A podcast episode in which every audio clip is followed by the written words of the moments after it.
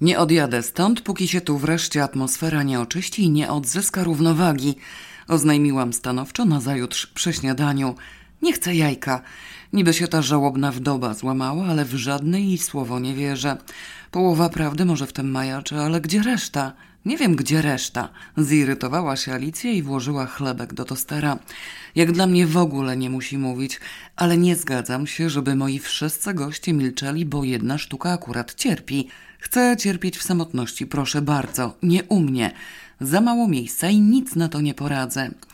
I tak się dobrze trzymasz, ja bym nie miała tyle cierpliwości. Czekaj, ale ona dziwnie cierpi, jakoś tak przeciwstawnie.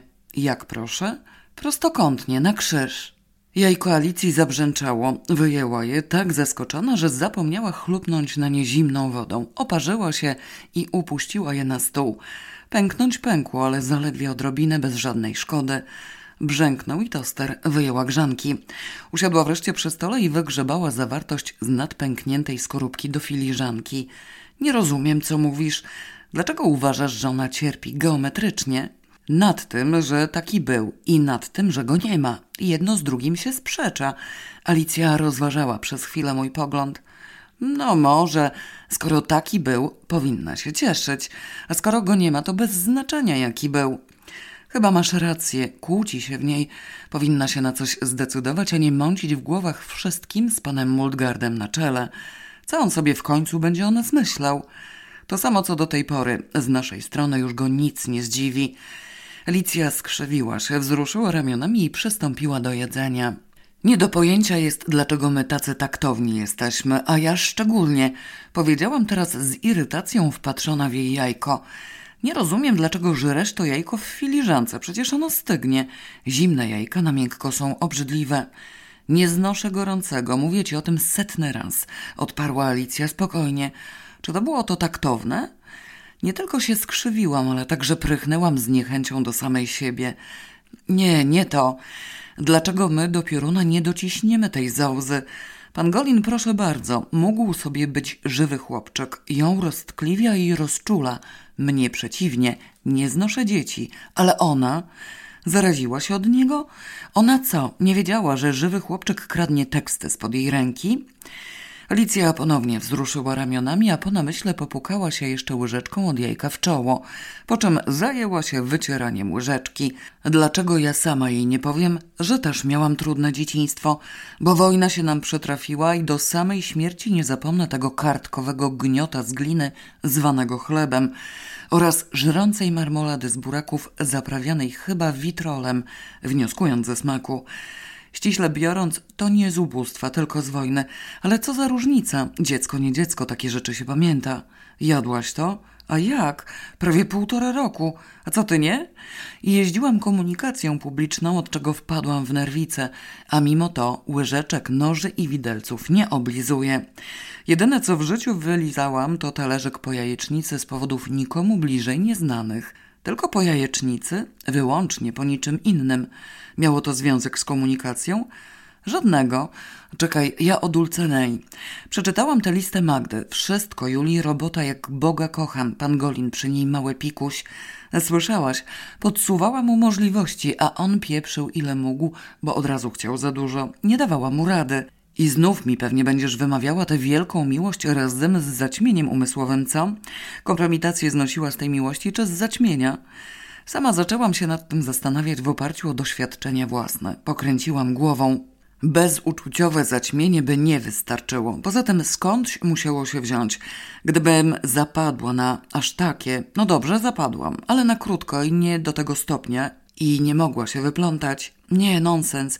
Nie zabijałabym go, tylko rozeszłabym się zwyczajnie za pomocą potężnej awantury. Awantury bym sobie nie pożałowała, to pewne. A gdyby on nie chciał pójść? E, tam, obraziłby się i poszedł.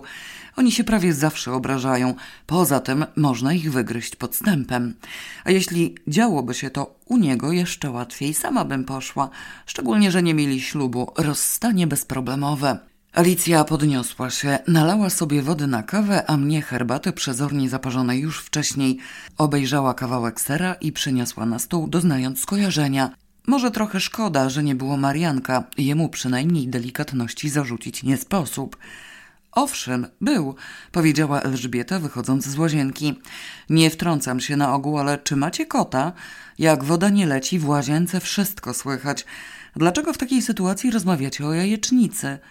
Nie o jajecznicy, tylko o oblizywaniu, sprostowała Alicja. Skąd wiesz, że był? Zauważyłam go. Dotarł do drzwi, zobaczył gliniarza i wymiotło go z miejsca. Ale chyba rzeczywiście szkoda. Zgodziłam się z nimi. Spożywczych strat by nie przyniósł, za to z pewnością piękne nietakty wybiegłyby z niego świńskim truchtem. Wysunąłby może supozycję, że to Julia Pangolina kropnęła, bo za dziwkami latał i ze skąpstwa pieniędzy jej żałował nawet suchej bułki. Techniczna możliwość kropnięcia nie spędzałaby mu snu z powiek, a jej milczenie dowaliłoby zgoła orlich skrzydeł.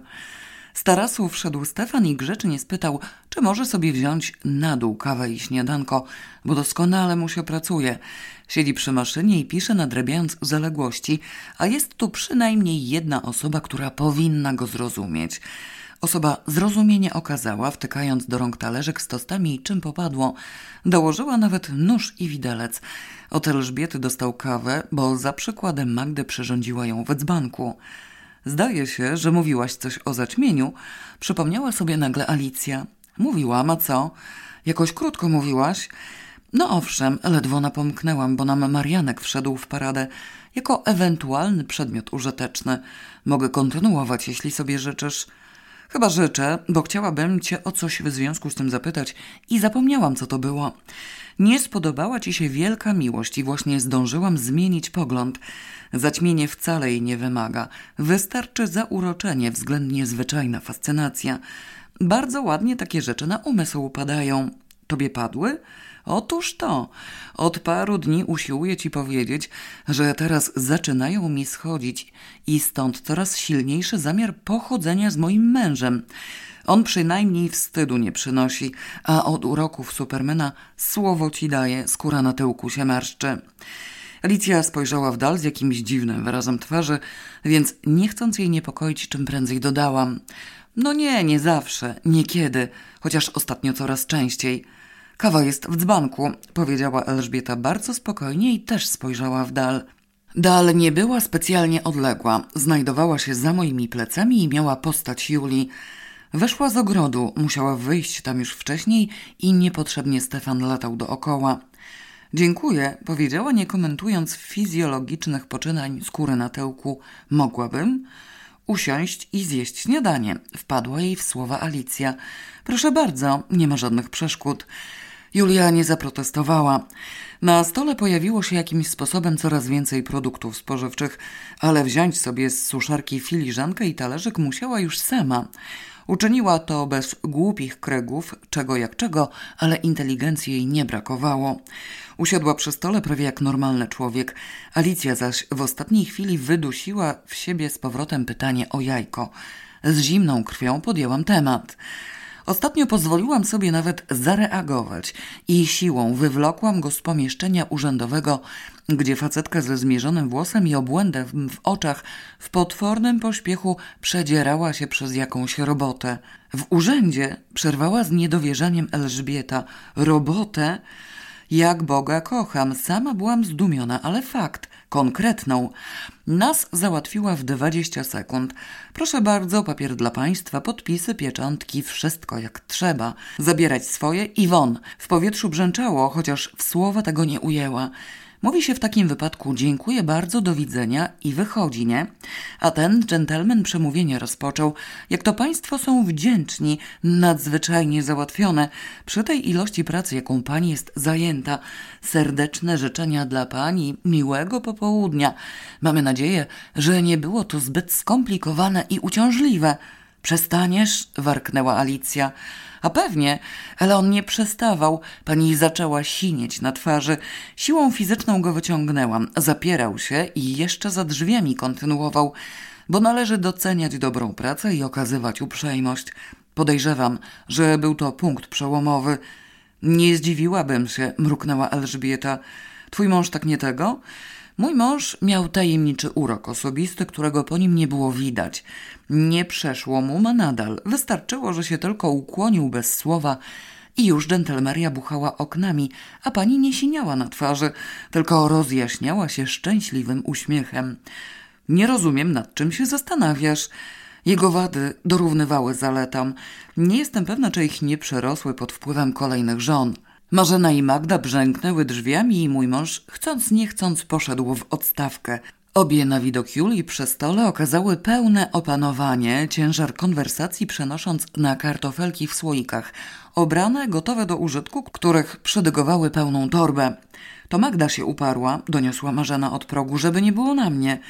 Alicja lubi kartofle i dosyć tego ustawicznego obierania na zimno i na gorąco. W lodówce mogą powstać, ogłosiła z energią Magda. Poza tym zdaje się, że widziałyśmy po drodze Marianka, więc tym bardziej. My jesteśmy po śniadaniu. Julia przez cały czas nie odezwała się ani jednym słowem, ale okazała samodzielność. Starałam się nie patrzeć jej w zęby. Byłam pewna jednakże, że coś jadła i osobiście dolała sobie kawy. Z filiżanką w ręku zwolniła miejsce przy stole. Mogę zostać w salonie? spytała nieśmiało.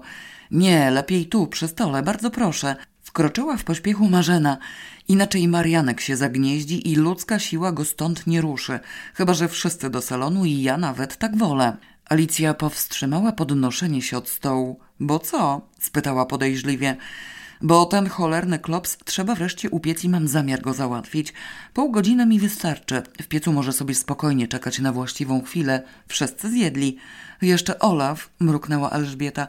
Słyszę, że już się obudził. Jeden Olaf nie czyni wiosny. No dobrze, zamieszania. Wzmocniony. Ostrzegłam, bo dobiegło mnie szczęknięcie furtki, chyba Mariankiem. Nie szkodzi. Obaj dostaną wszystkie resztki. Dużo tego widzę, wystarczy. W rezultacie całe towarzystwo rzeczywiście ulokowało się w salonie. Teraz odpadał, zachmurzyło się i zaczęła pruszyć drobna mrzawka.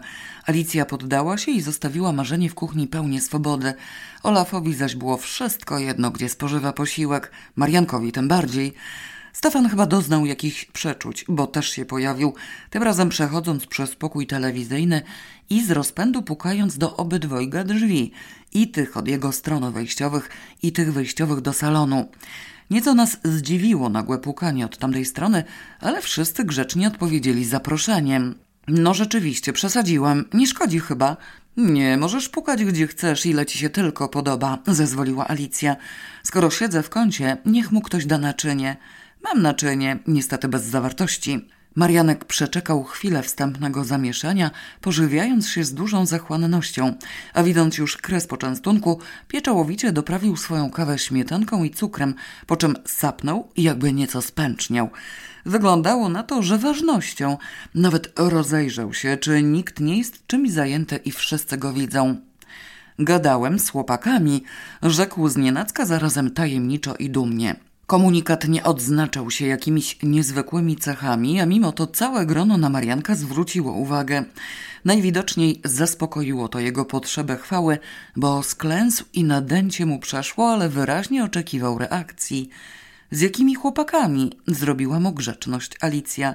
Z tymi podejrzanymi, z tej wycieczki, co wykosiła nieboszczyka.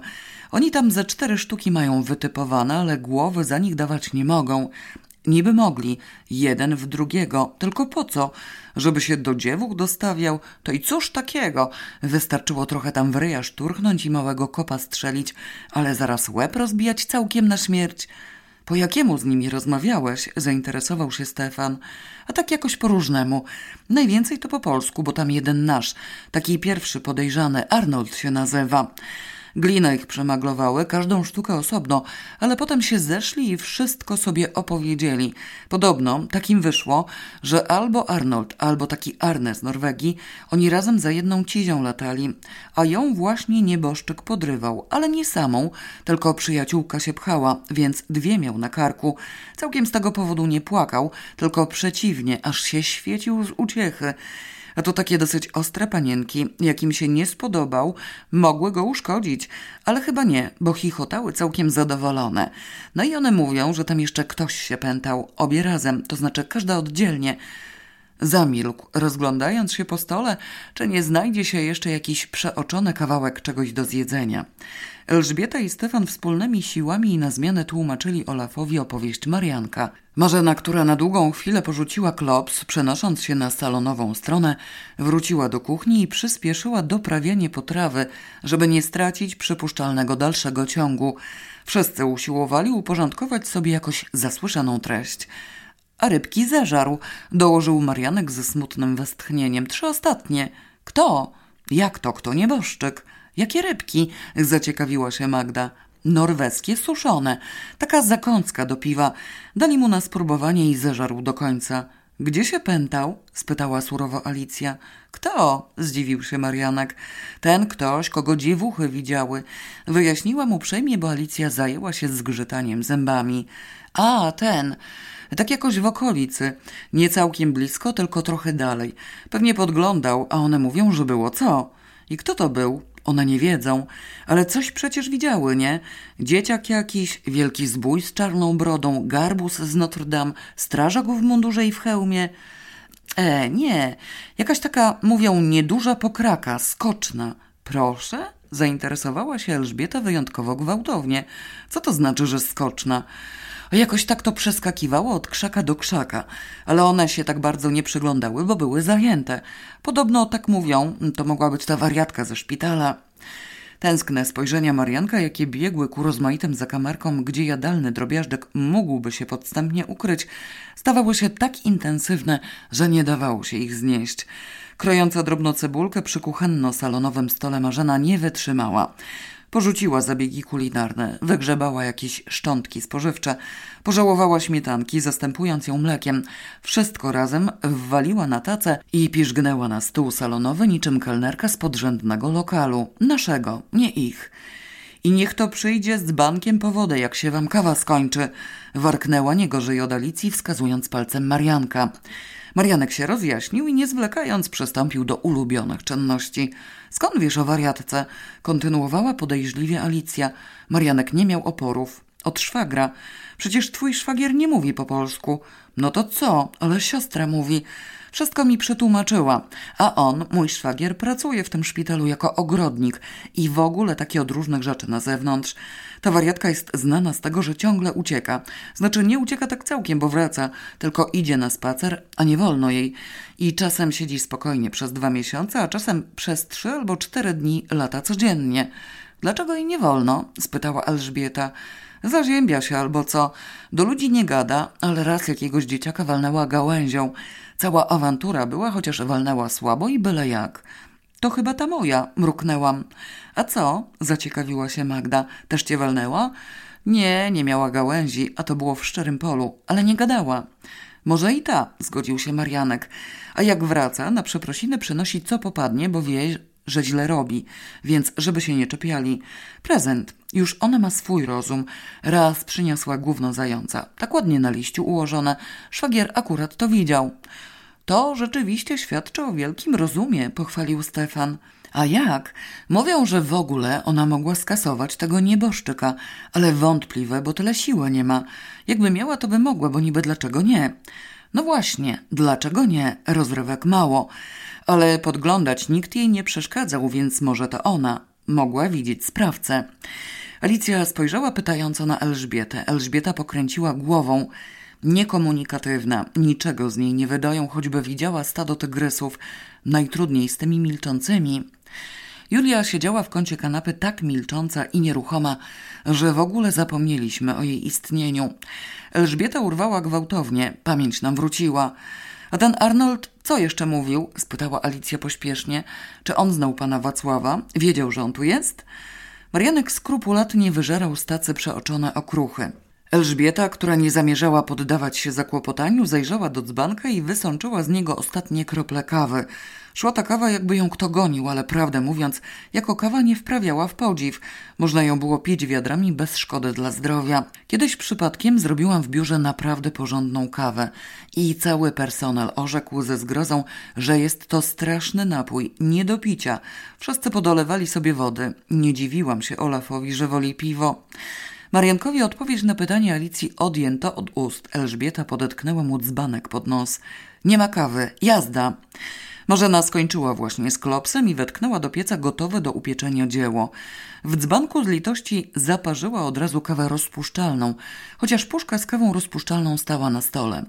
Wytarła ręce, zabrała śmietankę i weszła do salonu za Mariankiem. Wszystko słyszałam. Stanęliście na znajomościach Arnolda. To jak? Marianek nie pamiętał, o czym była mowa. Chciwie i trochę żałośnie śledził wzrokiem kartonik ze śmietanką, którą stanowczo wolał od mleka. Magda dolała sobie tej cholernej śmietanki, ale kartonika nie wypuszczała z rąk. Pytającym spojrzeniem wpatrzona w Marianka. No, a co? spytał Marianek niepewnie. Pytałam cię, czy Arnold znał pana Wacława, powtórzyła Alicja, teraz już bez pośpiechu. I czy wiedział, że pan Wacław tu się znajduje? Tu, w Danii, w Birkeret. No pewnie, że znał. Znaczy tak całkiem osobiście to nie znał. Mówi, że tylko o nim słyszał. Znaczy wiedział, kto to jest. I raz go widział. Ale wcale nie wiedział, gdzie on jest i chromolił to. Zobaczył go na tej wycieczce i cholernie się zdziwił. Nawet w pierwszej chwili nie był pewien, czy to on. Znajoma gęba i tyle. Zezłościł się dopiero potem. Po czym? No jak on tak zaczął z dziewuchami się obściskiwać i z tą jego Brygidą też. Już mu do reszty powiedział, ta gnida nosem wychodzi. Mało, że pluskwa to jeszcze erotoman, kiedy takiego wreszcie diabli wezmą. Ale sam się nie udzielał, bo konkurencję miał i tego Arnego też musiał pilnować. Razem do tej Brygidy startowali, a ona oporna jakaś. Wolała pana Wacława? Zdziwiła się Marzena, znów zapominając o zbolałej wdowie. E, tam, one obie tak dla zgrywy, bo co im szkodzi? Mówią, że podobno na złość chłopakom, żeby im dokopać, bo nie mrawy, ale w ogóle to chętne. Stefan zlekceważył intymne i trochę niejasne sekrety skandynawskiej młodzieży, które najwidoczniej wydawały mu się mało atrakcyjne i odrobinkę zmienił temat. No dobrze, a była mowa o tej siatce? O jakiej siatce? Tej, w której był kamień, narzędzie zbrodni. Czy Arnold miał ze sobą siatkę, taką, w której się wozi na przykład piłkę? On nie gra w piłkę, nic nie mówił, żeby miał. I nie znaleźli gdzieś porzuconej. Marianek zadumał się głęboko. Co myślał, jeśli w ogóle coś nikomu nie udało się odgadnąć? Znów trafił spojrzeniem na śmietankę w kartoniku i westchnął ciężko. Nikt o żadnej siatce nie gadał, więcej się sprzeczali. Ile to siły potrzeba, żeby tak gościa zdemolować. Dlatego wariatka się nie nadaje. Nieduża, chuda i starawa. To od szwagra wiem. A, siatka. No tak, ale to trzeba rozmach wziąć, jak taki, co się kierą rąbie, a w dodatku dobrze wycelować, bo jak się obsnie, najwyżej trochę odszczypie i tyle. I ta rękojeść im dłuższa, tym lepsza, a za to trudniej trafić. Więc zaczęli się natrząsać z siebie, który tam gra w golfa, niech się przyzna, albo w tego amerykańskiego, w baseballa. Nikt nie grał, bo u nich kraje za bardzo górzyste, a do golfa więcej płaskie potrzebne. W tym miejscu niewątpliwie wykazał się dużą wiedzą i w nagrodę Alicja zlitowała się i nakapała mu do kawy trochę śmietanki. Samodzielnie Marianek z całą pewnością opróżniłby kartonik do ostatniej kropelki. Julia przeprosiła i wydostała się z samego końca kanapy, unosząc na włosach kilkanaście igiełek asparagusa. Alicja i Magda przepuściły ją bez protestu i głupich pytań, bo z łazienki skorzystać każdy ma prawo, nawet jeśli chce tylko obejrzeć się w lustrze, a niekoniecznie musi o tym zawiadamiać całe społeczeństwo. Co do kamienia należało wykorzystać psa, powiedziałam z niezadowoleniem, kończąc własną myśl niesłychanie skomplikowaną, która odwaliła swoją robotę w ciągu ostatnich pięciu minut. Wiem, że znaleziono go później i w wodzie. Pies nie miał nic do gadania, ale skądś ten kamień przecież pochodził, nie? Osoby wokół otworzyły gęby i zamknęły, bo z pewnością chciały w pierwszej chwili potruć tą wodą. Mogłam streścić dalszy ciąg myśli. Wiem, że tu jest dużo takich kamieni, murki i tym podobne, ale wyjęty z murku czy ze stosu zostawia ślad. Dla psa woń ręki, która go wyjęła. Wiem, że teraz już przypadło, chociaż czy można zakonserwować woń? Wnioskując z perfum, chyba można, bąknęła niepewnie Magda. Alicja przepchnęła się przez nią i wylazła z za stołu. Na świeżym powietrzu chyba wątpię, zaopiniował Stefan, też niepewnie i po krótkim namyśle. Ślad został na świeżym powietrzu. Wywietrzał? Alicja usiadła przy telefonie i zaczęła wypukiwać numer. ale brał do ręki. Uparłam się, chociaż wcale mi na tym nie zależało i nie miałam takiego zamiaru. To duże, może nawet wydłubywał dwiema rękami. Na sąsiednich kamieniach i na tej tam odrobinie ziemi została woń. Jeśli człowiek gdzieś był, pies go wywęszy, a jeśli pies powącha, jeśli obok będzie sprawca, może raczej grono podejrzanych i niech pies wybiera. Olaf mówi, że tu jest porządek, włączyła się nagle Elżbieta. Ja mu wszystko tłumaczę na bieżąco, streszczam trochę, ale to bystry chłopiec. Mówi, że prawie nigdzie nie ma ubytków i nic się nie poniewiera. Zwrócił uwagę, w całym Birkeret i w okolicy ledwo może parę miejsc. Moment, y, co? Zestawić ubytek z podejrzanym. Alicja się dodzwoniła i radośnie zaczęła rozmawiać po duńsku. Teraz włączyła się bardzo przejęta Marzena. Pana Muldgarda złapała i powtarza mu to o kamieniu i o psie. O, ucieszyła się. Nie wiem, co on mówi. Możemy wszyscy latać po terenie i szukać ubytków. Nie, coś inaczej, nie wiem co. O, rzeczywiście, bardzo jej przyjemnie. Dużo nam z tego przyjdzie. Alicja miała słuch nie tylko nietoperza i węża, ale także wielokierunkowy. Jednym uchem słyszała pana Muldgarda, a drugim Marzenę.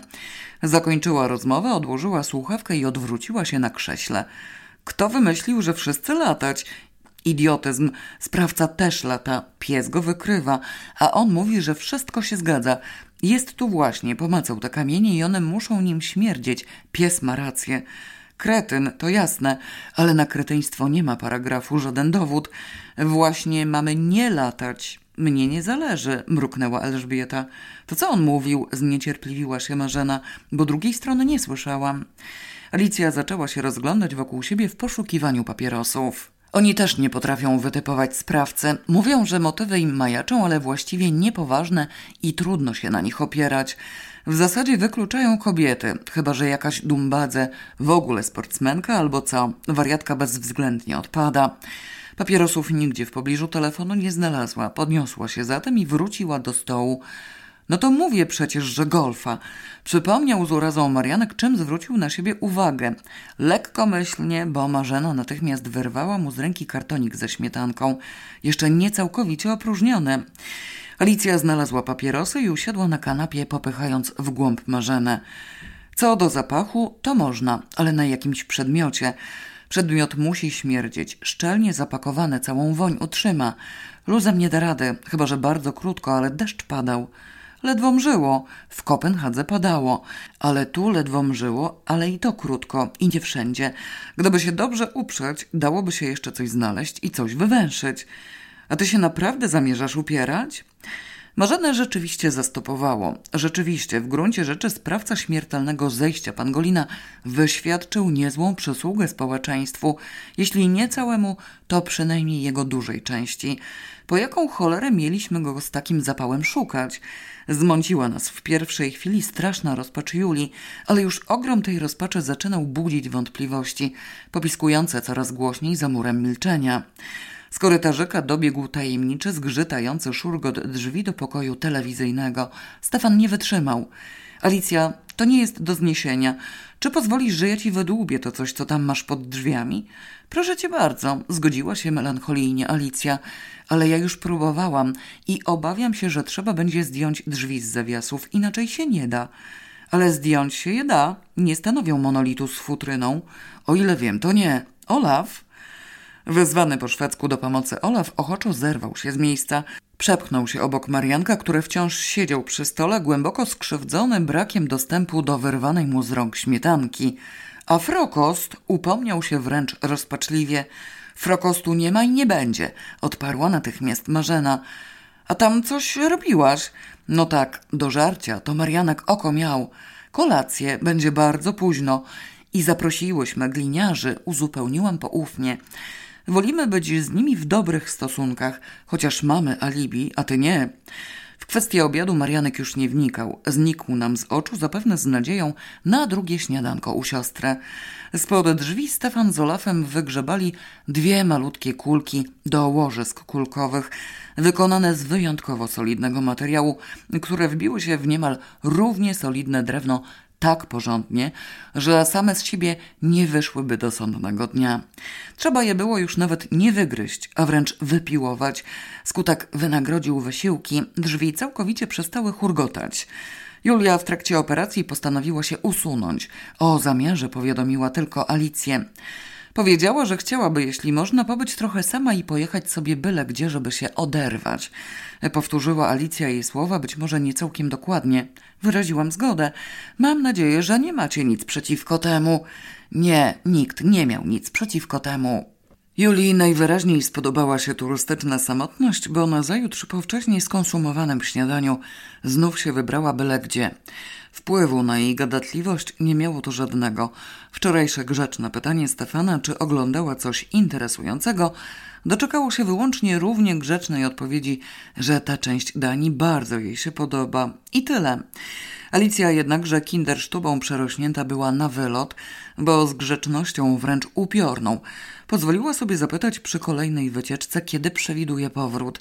Mniej więcej, na wszelki wypadek, w razie gdyby okazało się, że do czegoś jest niezbędna. I tu nas Julia nieco ustrzeliła. Myślę, że na kawę od i odparła. Jak Marianek, to pewnie zaraźliwe. Hej, czy ona przypadkiem nie zaczyna odzyskiwać równowagi? Powiedziałam z nad swojej herbaty, nieco zaintrygowana, kiedy już znikła nam z oczu. Siłą tłamsi ulgę po utracie Romea, albo chyba coś jej pęka. Chcecie jajko? spytała Alicja.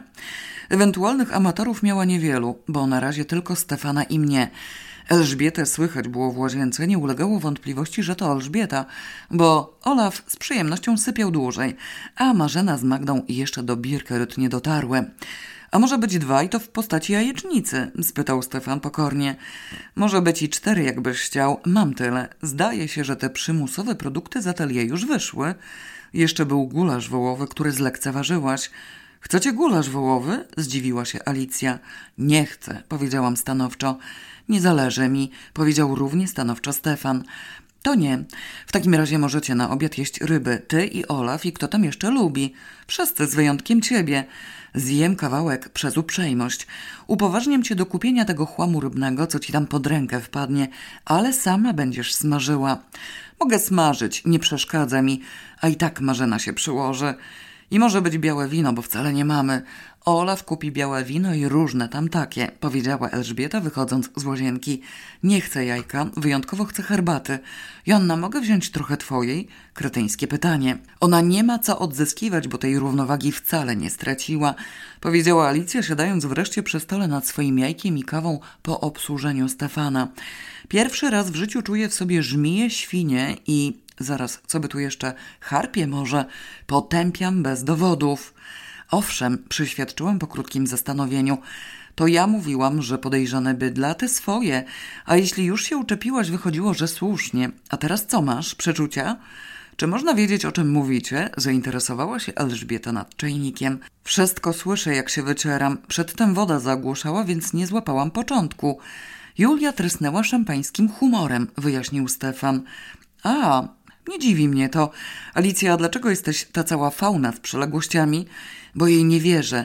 Nie wierzyłam od początku i nie wierzę nadal. Symuluję dobry humor, tak jak symulowała ten upadek zdrowotny.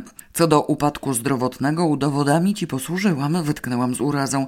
Nie musisz się dręczyć wątpliwościami. Mogło być tak, że ją przytłaczał. Więcej zła i niezadowolona powiedzieć nie zdążyła, bo obrzęknęło, szczęknęło i Magda z Marzeną już były w salonie. W temat zostały wprowadzone z lekkim opóźnieniem. Okazało się bowiem, że do żadnego sklepu jechać nie trzeba. Przywiozły ryby z wszelkimi dodatkami. Zwariowały, odwalały za nas całą robotę. Ponadto Marzena znała Alicję, więc na wszelki wypadek dokupiła kurczaka i jajka. Kota macie, skarciła je Alicja gniewnie, w gruncie rzeczy bardzo zadowolona. Czy w ogóle nic innego na świecie nie istnieje, tylko żarcie? U mnie goście zakupów nie robią. To co, odwozimy z powrotem do sklepu, czy wyrzucamy na śmietnik? Śmietankę też mamy, pochwaliła się Magda.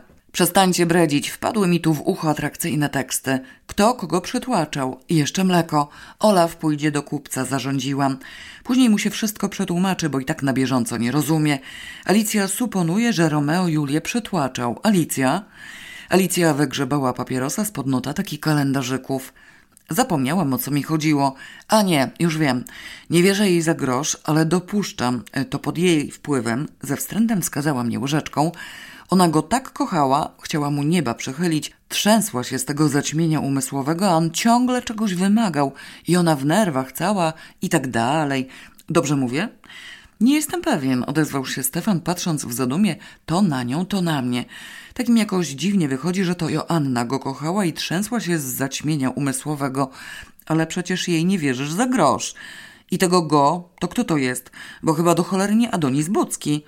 O Jezu, jęknęłam z samego dna jestestwa. Pokręciłeś wszystko, zdenerwowała się Marzena.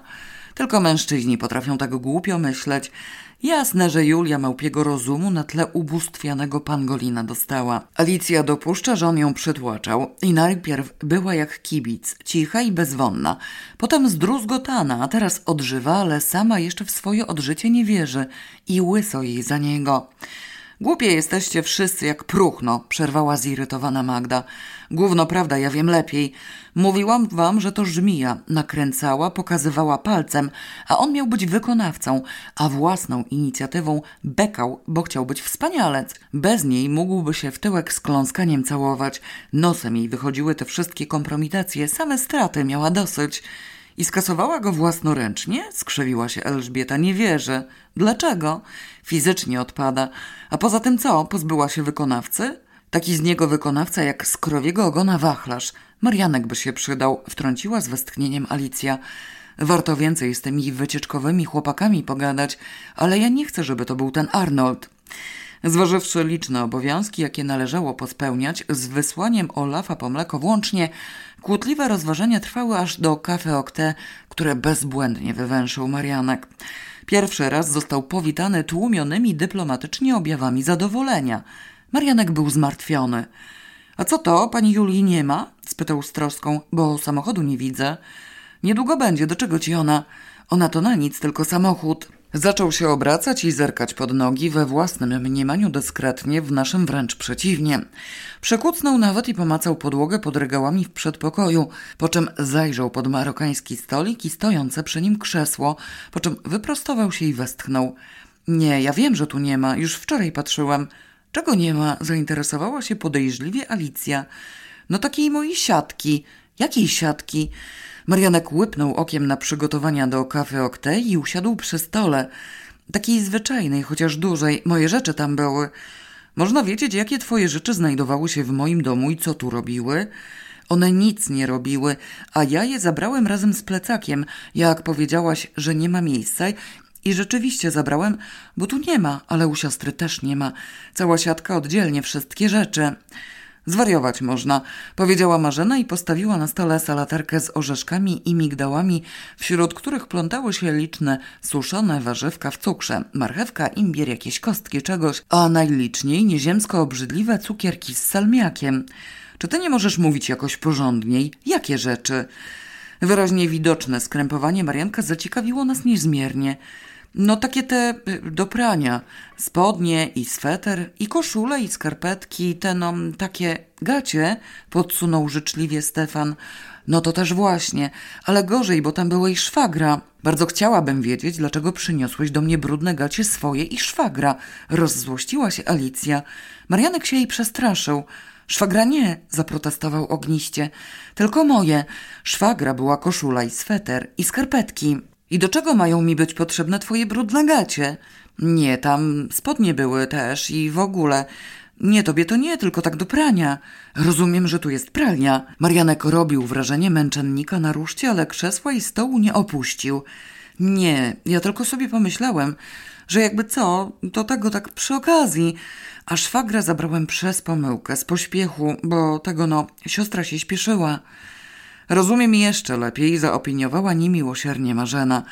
Siostra cię wygoniła z domu, żebyś zabierał swoje brudy i wynosił się do ciężkiej cholery, a ty łapałeś co popadło.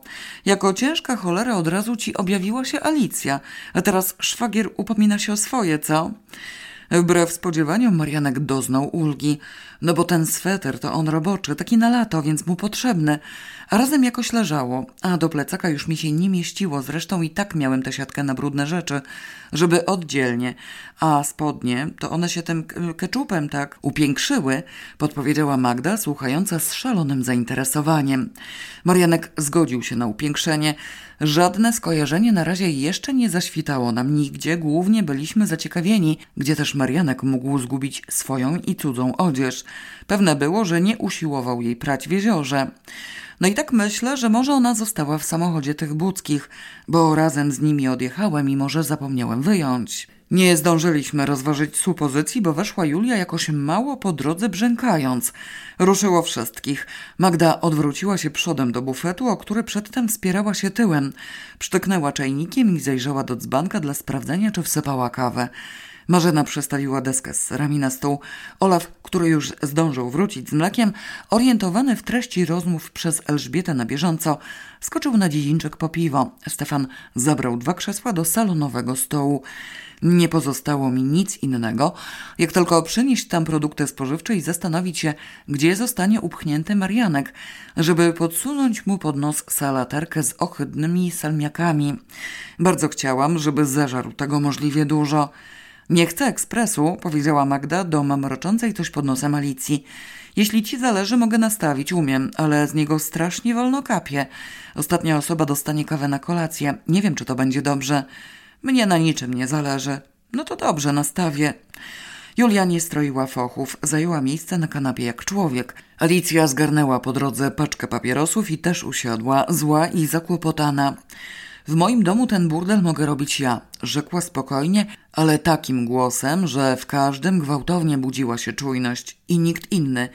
Nikt mi nie będzie podstępnie podrzucał żadnych śmieci ani gałganów. Mam własne. Kierunek na Marianka był wręcz widoczny, w powietrzu niczym foliowy tunel. Marianek był jedyną osobą, która tego nie dostrzegła. Pomyślałam, że Alicję zaraz szlak trafi. Marianek, miałeś interes do pani Julii. Przypomniała Marzenę dla odmiany z przeraźliwą słodyczą. Marianek z pewnym wysiłkiem oderwał się od salaterki i popatrzył wokół baranim wzrokiem. Ta siostra rzeczywiście musiała go karmić niezbyt obficie. Co? Nie wytrzymałam. Miałeś zapytać panią Julię, czy nie znalazła twoich brudnych łachów. Kto ma to za ciebie zrobić? Julia też nie wytrzymała. Pierwszy raz na jej twarzy mignęło zaskoczenie. Proszę? Marianek przełknął z trudem i nie całkowicie, bo świństwo z salmiakiem miało w pewnym stopniu konsystencję mordoklejek. Widząc szybki ubytek smakołyku, prawie nabrałam do niego sympatii. Ja y, tego, no, y, bo ja miałem taką siatkę z rzeczami do prania, wcale nie brudne, tylko do prania.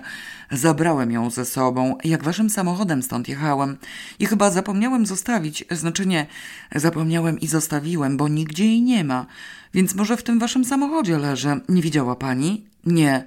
To może ona tam jeszcze leży? Nie wiem, ale chyba nie, bo Wacław sprzątał samochód. W Stefana jakby piorun strzelił. Poderwał głowę, wychlupnął na spodeczek odrobinę kawy. Słucham? Julia spojrzała na niego i zamilkła. Co pani powiedziała? Julia milczała. Czy ja dobrze usłyszałem, że Wacław sprzątał? Julia milczała. Stefan gwałtownie wypił resztkę kawy, chwycił butelkę i do tej filiżanki po kawie nalał sobie piwa. Naprawdę chciałbym to usłyszeć porządnie. Powiedziała pani, że Wacław sprzątał samochód? Julia siedziała nieruchomo i milczała. Stefan odetchnął głęboko, napił się piwa z filiżanki i odzyskał opanowanie. Znałem Wacława od dawna, rzekł już spokojnie i jakoś bardzo sucho. Nie ma tu co ukrywać, widywałem go w rozmaitych sytuacjach i czasach, także jako smarka tego gówniarza. Starszy byłem od niego co najmniej piętnaście lat. Nigdy w ciągu całego tego czasu nie było wypadku, żeby Wacław coś posprzątał, nawet jeśli musiał i nawet jeśli bardzo chciał. Z tego sprzątania wynikał jeszcze większy bałagan, indolencja totalna. Niemożliwe jest, żeby Wacław posprzątał samochód. Po jego staraniach byłby to śmietnik miejski, a nie samochód. Więc po co pani takie androny mówi? Julia milczała. Alicja poczuła się w obowiązku wkroczyć. Obydwoje ze Stefanem stanowili to samo pokolenie. Poza tym była tu panią domu i spoczywał na niej obowiązek rozjemcy bez względu na uczucia. Co do uczuć, zaniechała już nawet prezentacji zębów dookoła głowy. Jeśli pan Wacław sprzątał trochę nieudolnie, możliwe, że ta siatka z łachami Marianka jeszcze gdzieś tam leży. Można sprawdzić, o ile pani Julia nie ma nic przeciwko temu. Na to Julia już milczeć nie mogła. Nie, nic. Czy muszę być przy tym? Teraz podniosło Marzenę. Niekoniecznie. Marianek musi. Mogę iść z tym kretynem. Nie posądza mnie pani, mam nadzieję, że coś ukradnę. Jeśli mi pani da kluczyki... Julia sięgnęła do kieszeni letniego blezerka i wyjęła kluczyki. Magda również podniosło. Też pójdę, mogę być świadkiem. Osobą najmniej zainteresowaną był Marianek, korzystający z sytuacji i zachłannie wyżerający z salaterki żrące draństwo. Prawie siłą został oderwany od uczty. Alicja uparła się złagodzić atmosferę i tematem rozmowy uczyniła nienażartego półgłówka, w czym ją bardzo chętnie wspomogłam, rozważając cechy skąpej siostry. Źle trafiłam. Alicja znała tę siostrę. Gwałtownie zaprotestowała przeciwko odsądzeniu jej od czci i wiary. W rezultacie wszystko skupiło się na przemianie materii. W chwili, kiedy udało nam się dojść do zgody przy wspomnieniu dawnej koleżanki z pracy, prawdziwej rekordzistki w tej przemianie, ekspedycja wróciła. Gówno zawiadomiła nas zwięźle Magda. Zajrzała do dzbanka i ruszyła do kuchni robić nową kawę. Nic z tego uzupełniła wchodząca za nią Marzena i oddała Julii kluczyki. Obejrzeliśmy wszystko z bagażnikiem włącznie. Żadnych łachów Marianka nigdzie nie ma. I w ogóle żadnych łachów. Stefan, nie chcę ci się narażać, ale ogólnie to jest normalny samochód, normalnie posprzątany. Bardzo panią przepraszam, pani Julio. Za co? zdziwiła się Julia. Na wszelki wypadek, bo mogłaby pani uważać na przykład, że jest idealnie posprzątany i za normalnie obrazić się na śmierć i życie. Och, nie, z pewnością nie. A w ogóle widziała pani ten tobołek z łachmanami? Nie, pan Marianek siedział z tyłu razem z bagażami, nie zwróciłam uwagi. To nie tobołek, tylko siatka. Wtrącił Marianek nie wiadomo dlaczego z urazą. Teraz już całkiem nie wiem, co ja powiem siostrze. Stefan zamilkł na dość długo, wyglądając przy tym, jakby intensywnie myślał. Odezwał się wreszcie. Gdzie Wacław robił ten porządek? Przysięgłabym, że Julia najchętniej ogłuchłaby i zaniemiała, ale ogólna sytuacja nie sprzyjała takim dolegliwościom. Przemogła się. Nie wiem. Niemożliwe. Takie sprzątanie trochę trwa. O ile wiem, nie traci pani przytomności. Nie wiem dokładnie, chyba gdzieś w pobliżu knajpy. Na parkingu? Nie wiem, może obok. Siedziałam nad jeziorem, a on poszedł do samochodu. Takie długie zdanie miało swoje konsekwencje, spowodowało dalszy ciąg. I kiedy to było? Tylko dwa razy pojechaliście nad jezioro. Którego dnia? Za pierwszym razem. I razem wróciliście, a następnego dnia parkował w tym samym miejscu. Czy może przestawił samochód gdzie indziej? Julię wyraźnie zaczynało dławić, ale widać było, że Stefan nie popuści i przeprowadzi całe śledztwo do końca. Nikt nie odzywał się ani słowem. Słychać było tylko chrupanie migdałów w zębach Marianka. Brzmiało to trochę słowieszczo. Nie wiem, powiedziała cicho Julia. Nie zwróciłam uwagi. Przecież była pani przy nim szukając Wacława. Wsiadła pani później i przyjechała tu. I nie wie pani, gdzie stał? Na parkingu turystycznym, ale nie wiem, gdzie stał poprzedniego dnia. Stefan podniósł się z miejsca, szurnąwszy dość gwałtownie krzesłem. Uczynił kilka kroków do drzwi ogrodowych. Wyjrzał na taras, odetchnął głęboko i wrócił do wnętrza. Zatrzymał się na środku salonu. A co Wacław zrobił z tymi śmieciami, które wygarnął z wozu? Nie rzucił ich przecież byle gdzie. Tu się takich rzeczy nie robi, to jest uporządkowany kraj. Nie widziałam. Może wrzucił do śmietnika, tam chyba jest śmietnik. Jest, nawet dość duży i nie opróżniają go codziennie. Gdyby ta siatka z łachami jeszcze tam była, uważam, że warto sprawdzić. Alicja? Alicja strasznie nie chciała wtrącać się akurat w tej chwili. Rozumiała Stefana doskonale. Cholerna siatka demokratycznego pochodzenia stanowiła raczej dość istotny element.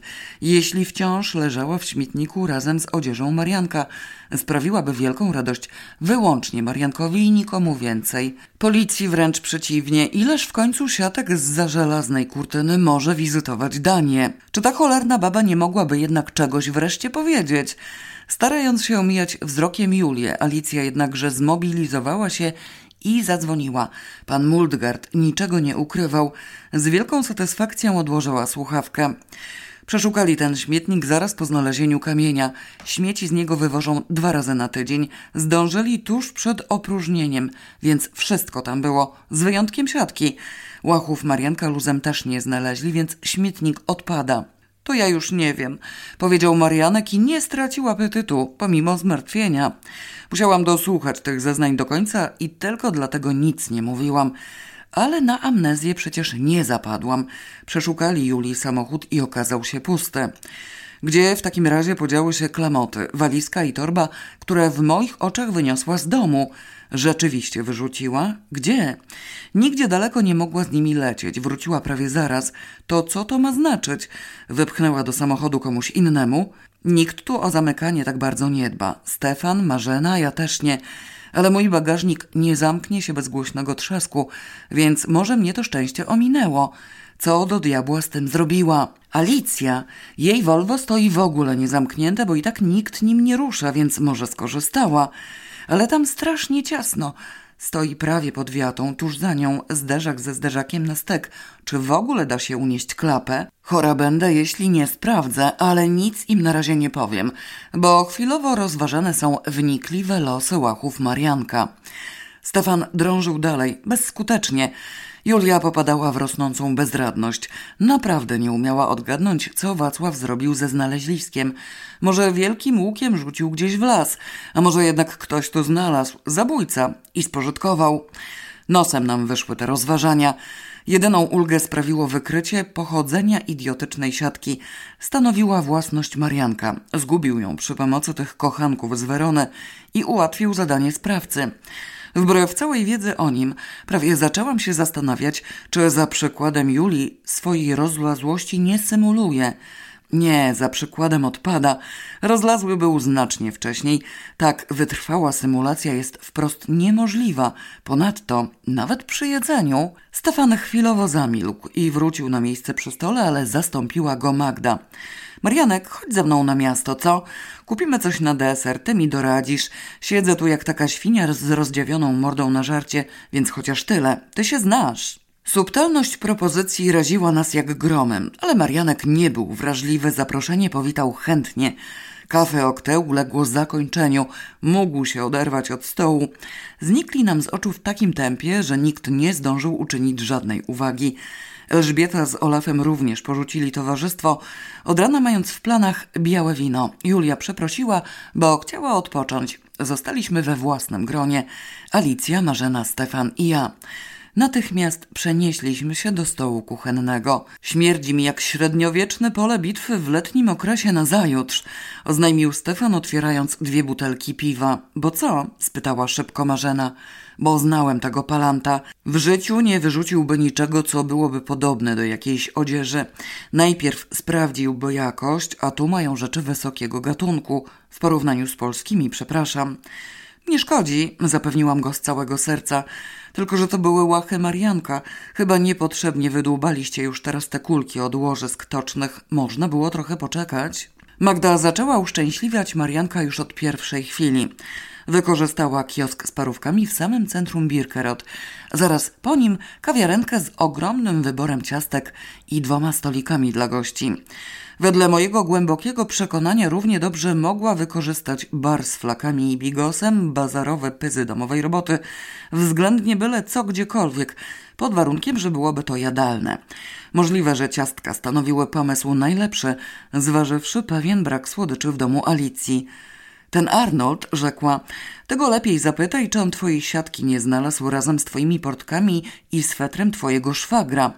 Bo może dla niego to było takie barachło, że wyleciało mu z głowy, ale może sobie przypomnieć.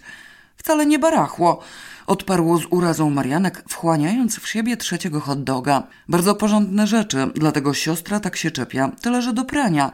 No i cóż takiego, to wszystko jest do prania. To może pomyślał, że upierze i weźmie dla siebie. On od nas takie znaleźna się przyda, nie? Marianek łypnął okiem w głąb kiosku, rozejrzał się dookoła i zastanowił. Magda wyznała nam później, że kusiło ją wepchnąć w niego jeszcze trzy razy więcej, ale obawiała się jakiegoś spożywczego stuporu, który uczyniłby go niezdatnym do użytku. Zmieniła zatem lokal. Na widok wnętrza kawiarni Marianek się rozpromienił. O, takie to, powiedział tęsknie, wskazując palcem. Nigdy tego nie jadłem, a zawsze chciałem. Magda duńskiego języka nie znała, zatem nie potrafiła nam powtórzyć, co to było to coś, ale jej zdaniem miało jakieś wspólne cechy z owym salmiakowym świństwem, przed którym ją ostrzegałam. Żrącym, gryzącym, okropnym, nie do opisania. Być może w połączeniu z marcepanem jeszcze gorszym, ale proszę bardzo, skoro Marianek chciał. Zamawiała, co popadło w dzikim szale. Marianek kwitł. Na pytanie o ewentualną chciwość Arnolda odpowiedział całkiem rozsądnie. E, tam. Jakby nawet znalazł coś takiego, to by najpierw przymierzył na siebie. Jakby mu nie pasowało, to na co mu to? Pralnia kosztuje. A on większy trochę i ode mnie, i od szwagra. Pasować nie mogło. To co miał zrobić? Wyrzucił. A siatka? Co siatka? Jak przymierzał, z siatki musiał wyjąć, nie? I co potem ładnie składał i z powrotem wpychał? E, tam wyrzucił jak popadło. Gówno zjesz więcej, jeśli nie pomyślisz, zdenerwowała się Magda. Ja chcę od ciebie wiedzieć, co Arnold na to. Rusz tym głupim czerepem. Marianek zatroskał się średnio, bo wielkiego głodu już odczuwać nie miał prawa, ale może zalęgły się w nim jakieś nadzieje na przyszłość. Gorliwie ją snuć w supozycję na tle poglądów i poczynań młodzieżowej wycieczki. Oni tu jeszcze siedzą w okolicy, bo gliny im zabroniły wyjeżdżać. Znaczy miały zostać tylko cztery sztuki. Arnold, Arne i te dwie dziewuchy, ale reszta powiedziała, że też zostają, jak razem to razem. Arnold w ogóle cały w nerwach, chociaż zadowolony, że ktoś wykosił tego całego Buckiego. Odgrażał się nawet, że jakby mu źle wyszło, sam by się przyłożył. Trochę za dziadka, a więcej za Brygidę. Natrząsają się z niego, że kto go tam wie, może się i przyłożył. Dziesięć minut by mu starczyło, a za dziesięć minut to nikt tam głowy nie da. Plączą się tak, gdzie popadnie i Arnold mówi, że ta wariatka to jakoś marnie pilnowana. Co i raz gdzieś łazi, sam ją widział. Mignęła mu jak za swoją Brygidą i za Arnem latał. Do jeziora tak ciągnie. Pewnie drugiego trupa chce zobaczyć, bo może myśli, że się pozabijają. Magda usilnie starała się na poczekaniu układać sobie w głowie sens wypowiedzi Marianka. Glinom o tym mówiłeś? O czym? No, o wariatce i o odgrażaniu. Wcale mnie nie pytali, to co miałem mówić. A Arnold mówił? Nie wiem, ale chyba nie, bo właściwie to nie miał kiedy. A kiedy ta wariatka tam mu mignęła? Wczoraj i dzisiaj, ale za dzisiaj to głowy nie da. Akurat go spotkałem, jak do Alicji szedłem i krzywił się, że takiej nie powinni puszczać, bo czy to wiadomo, co taka zrobi, a potem znów będzie na nich. Wczoraj to nawet jakieś kamienie do wody wrzucała, ale wolał nie patrzeć i bliżej nie podchodzić. A dzisiaj ledwo mu mignęła, od razu zawrócił i poleciał między ludzi, żeby nie było, że gdzieś tam był. A ty jej ani razu nie widziałeś? Ja nad jezioro nie chodzę i za Brygidą nie latam, obraził się Marianek. Jakbym miał latać, to już prędzej za tą drugą, za Ingą. Ale też nie chcę, bo kto to tam wie, może i skasowały nieboszczyka. Za ostre dla mnie. Jakby dla podkreślenia swoich gustów, tęsknym wzrokiem obrzucił słodką ekspozycję w gablotach. Pół sklepu zeżarł, relacjonowała Magda po powrocie do Alicji krótko przed obiadem, ale nie żałuję. Uważam, że się opłaciło. Poza tym tak zaraz nie przyjdzie, bo mu kazałam koniecznie i natychmiast znaleźć Arnolda i nakłonić do pogawędki z gliniarzami. Arnold te skandynawskie języki zna, lepiej gorzej, ale zna, a do tego angielski. Niech mi ucho odpadnie, jeśli da się nakłonić, mruknął Stefan. Myślisz, że ten głodomór nie zrezygnuje ze spełnienia obowiązku na korzyść obiadu? Zatroskała się Marzena. Chyba nie, bo liczy na kolejną wyżerkę. Tak mu dałam do zrozumienia. Ale Stefan ma rację, powiedziałam stanowczo. Arnold się będzie głupio migał. Lepiej byłoby zadzwonić i złożyć donos, a policja niech się z nim dalej męczy. Na konkretne pytania pewnie odpowie. Sam z siebie głosu nie da. A jak się rozejdzie, kumple go nakłonią do gadania, poparł mnie Stefan.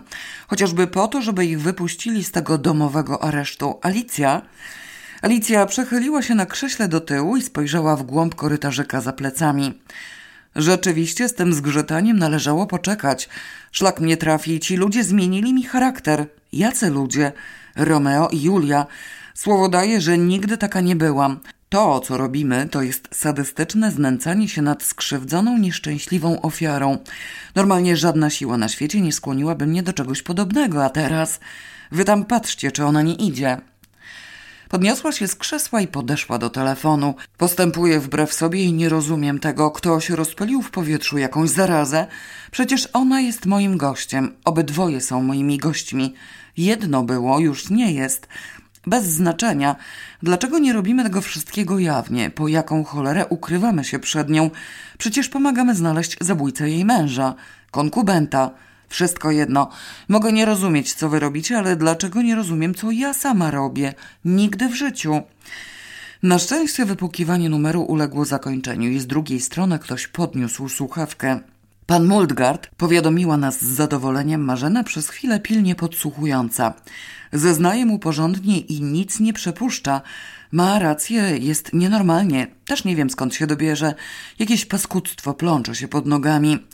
Wszystko dlatego, że do ofiary jej śmiertelnego zejścia mamy kompletnie odmienny stosunek niż żałobna wdowa. Wyjaśniłam szeptem, żeby nie przeszkadzać Alicji. Już się nad tym zastanawiałam, bo sama się dziwię prawie od początku. Nikt tu nie ma skłonności do obłudy i coś mi się widzi, że nikt nad brakiem pangolina głęboko nie cierpi. Musielibyśmy symulować gorzkie żale i tryskać wyrazami współczucia. A kto to wytrzyma? Bo ja nie, nie mam cierpliwości. W dodatku całej prawdy z gęby wypuścić nie można przez zwyczajną przyzwoitość i elementarny takt. I przez stosunek do żałobnej wdowy, uzupełniła syczącym szeptem Magda. Ona taka żałobna, jak ja upierzona. Że coś ukrywa, jestem pewna. Popieram zdanie przedmówczyń, ogłosił Stefan. Zaraz uszczęśliwimy Alicję. Pan Muldgard zaprosił się na jutro na kawę Oti, oznajmiła Alicja, odkładając słuchawkę. I dobrze nam tak. Czym mnie zaraz uszczęśliwicie? Może kawą? Magdą miotnęło w kierunku czajnika. Wyjaśnimy ci przyczyny naszego zbiorowego ześwinienia, obiecałam jej. Zaraz, nie tak od razu. Elżbieta z Olafem wracają, niech też usłyszą. Elżbieta z Olafem mieli zapewne jakieś przeczucia, bo kupili więcej wina i rozmaite podwieczorkowe łakocie w postaci słonych paluszków, krakersików, serowych ciasteczek i tym podobnych drobnostek. Akurat na jutrzejsze podjęcie pana Multgarda. Tajemnice zostały im wyjawione przy salonowym stole z widokiem na Julię, która raz wreszcie dokładnie zwiedzała ogród i w żaden sposób nie mogła nas usłyszeć. Gratulacje za Marianka, powiedziała Elżbieta do Magdy. Miałaś pomysł godzien podziwu. A co do reszty, to ja Anna ma rację. Ta cała Julia siedzi nam tutaj jak wrzut na dupie i nie pasuje do niczego. Olaf jest tego samego zdania. Rozmawialiśmy na ten temat. Zamknęła się w klatce i nosa nie wychyla. Wyjechałaby z pewnością, gdyby jej policja pozwoliła, zauważył Stefan. Zostawiając ukochane zwłoki, coś ty. No, zwłoki jeszcze trochę potrzymają, ale na jej miejscu wyprowadziłbym się do hotelu, chociażby tego tutaj w Birkerud. Niewygodny cholernie, skrytykowałam. No to co, a tu jej wygodnie? Przecież musi czuć, że przeszkadza, nie jest z drewna, nawet nie ma do kogo gęby otworzyć. Jej na otwieraniu gęby wcale nie zależy, powiedziała Elżbieta, wręcz przeciwnie. Olaf twierdzi, że tu ona ma na podorędziu wszystkie informacje i trzyma rękę na pulsie śledztwa, a gdzie indziej gówno będzie wiedziała. On nie głupi, nie spodziewałam się po nim takiego rozsądku, chociaż jest asystentem policyjnego psychologa. Zasługuje na nagrodę, trzeba mu coś dać, zawyrokował Stefan. Może ryby, co? przypomniała jadowicie Alicja. Zdaje się, że to nie ja miałam smażyć. Poderwało nas równocześnie i Marzenę i mnie. Ryby, obiad. Smażenie ryb nie wymagało żadnego wysiłku. Panierowane, gotowe do rzucenia na patelnię, potrzebowały tylko czasu. Zaczęły się już trochę rozmrażać, więc nawet tego czasu niewiele. Na znacznie cięższą próbę gościnności Alicji wystawił stół, który znów trzeba było odczepiać od ściany i rozkładać prawie po środku salonu. Uznaliśmy, że albo będziemy jedli wszystkie posiłki na raty jak śniadanie, albo ten stół zostanie tak już na stałe, najwyżej nieco skrócony, żeby można było koło niego przechodzić. Nie podjęliśmy wiążącej decyzji, zważywszy jutrzejszą wizytę pana Multgarda. Przez jutro stół miał zostać. Marianek trafił akurat na chwilę zmiany umeblowania i jego pomoc bardzo się przydała. Wezwanie na posiłek Julii okrzykiem z tarasu nie nastręczyło trudności. Wszyscy doskonale wiedzieliśmy, że pojęcie taktu Mariankowi jest obce. Nikt rzecz jasna nie spytałby go przy Julii o efekt jego rozmowy z Arnoldem, chociaż ciekawość kąsała, ale też nikt nie sądził, że wyrwie się sam z siebie aż tak wystrzałowo. Starania Magdy dały rezultat. Śmiertelnie głodny nie był, mógł zatem mówić. Z tej możliwości skorzystał. Arnold mówi, że co widział, to widział, ale do glin bez przymusu nie pójdzie. Jeszcze go posądzą, że rzuca podejrzenia na nieszczęśliwą kobietę, żeby z siebie zepchnąć, a ona może w tym swoim nieszczęściu jakiejś rozrywki potrzebuje i tak tam sobie chlub chlub cokolwiek do wody wrzuca. O, pani Julia by mogła na przykład i kto by się czepiał? Dla uniknięcia wątpliwości wskazał Julię widelcem, a pozostałym biesiadnikom pożywienie stanęło kością w gardle. W obliczu ogólnego milczenia odezwał się Olaf. Chlub, chlub, powiedział zachęcająco i uniósł w górę kieliszek z białym winem. Efekt toastu był dość niezwykły. Magda zawyła dziwnie i wybiegła z salonu na dziedzińczek. Marzena zerwała się z miejsca, runęła do kuchni i zaczęła strasznie kichać w ściereczkę kuchenną. Stefan, człowiek światowy, powtórzył chlub, chlub, też uniósł kieliszek i prechnął zawartość tak, że opryskał nawet kwiatki na oknie, chociaż siedział do nich tyłem. Uciekłam na taras. Alicja była jedyną osobą, która zdołała opanować niestosowne reakcje i tylko przez długą chwilę szukała pod stołem widelca. Julia oczywiście milczała. Chichote z miejsca mi przeszły na myśl, że każdy normalny człowiek zareagowałby jawnie. Zapytałby bodaj, co się stało, dlaczego chlupoty Marianka wpędziły nas w konwulsję i w ogóle o co tu chodzi. Obraziłby się, dostał atak uśmiechu, popukał w głowę albo wzruszył ramionami. Normalny człowiek, łajdak czy nie, ale komunikatywny, z którym można nawiązać porozumienie osobiste. A Julia milczała. Marianek natomiast, nieco zdziwiony, z lubością opiekował się sałatką z krewetek. A co do siatki, to nie, kontynuował. Siatki w życiu na oczy nie widział, znaczy tej mojej, bo inne widywał. Po pralniach owszem lata, wszyscy latają, ale każde swoje pierze, a nie cudze.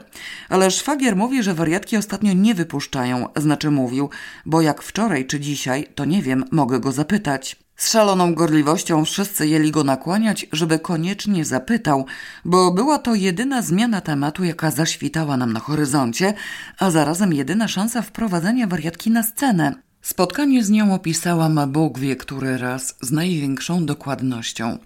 Zamiast skomentować informację Marianka, ten cały posiłek powinien nam był zaszkodzić. O jutrzejszej wizycie pana Multgarda nikt nie powiedział ani słowa.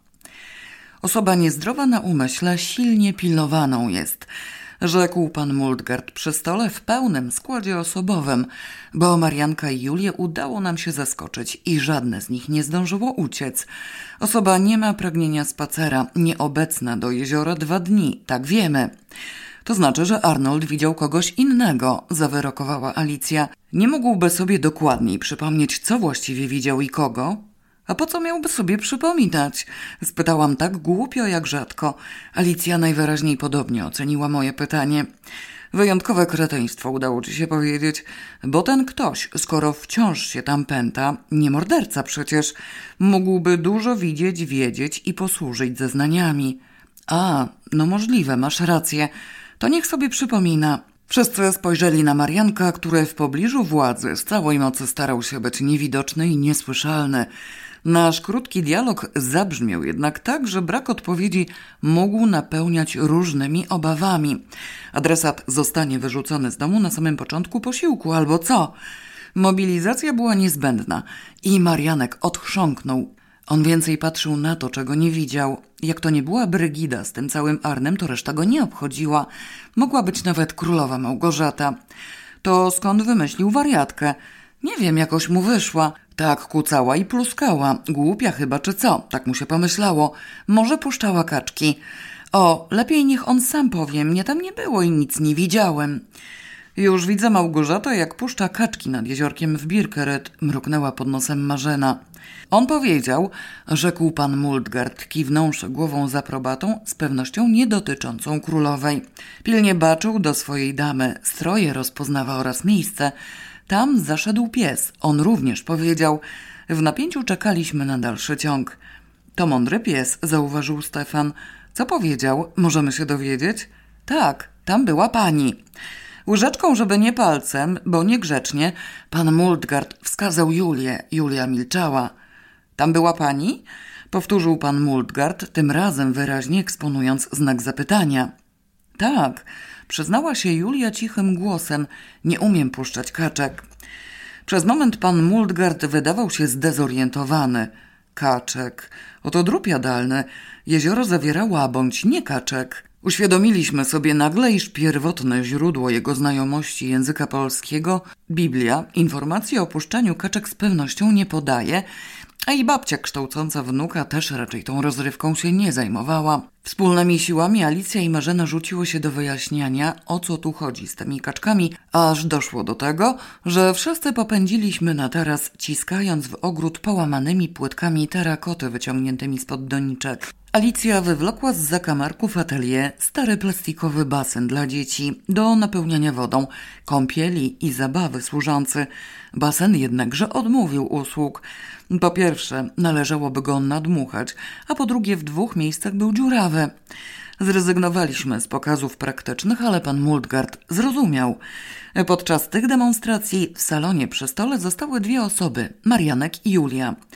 Wyłącznie wrodzonej powolności Marianka należy zawdzięczać fakt, że stół nie został ogołocony z wszelkiego pożywienia i napoju. Jakieś tam resztki ocalały, dostatecznie smętne, żeby na ten widok Marzena wymamrotała znów pod nosem. Boże, jaka ja jestem mądra! I wyciągnęła z dna szafki dwie zapasowe torby z łakociami. Nie przewidywałam kaczek, ale miałam złe przeczucia. Mruknęła do mnie na stronie, jak widać słuszne. Pan Muldgard pamięci nie stracił. Pani była tam po co? Zwrócił się do Julii bardzo uprzejmie i z lekkim współczuciem siadając przy stole. Dla jakiego powoda jezioro?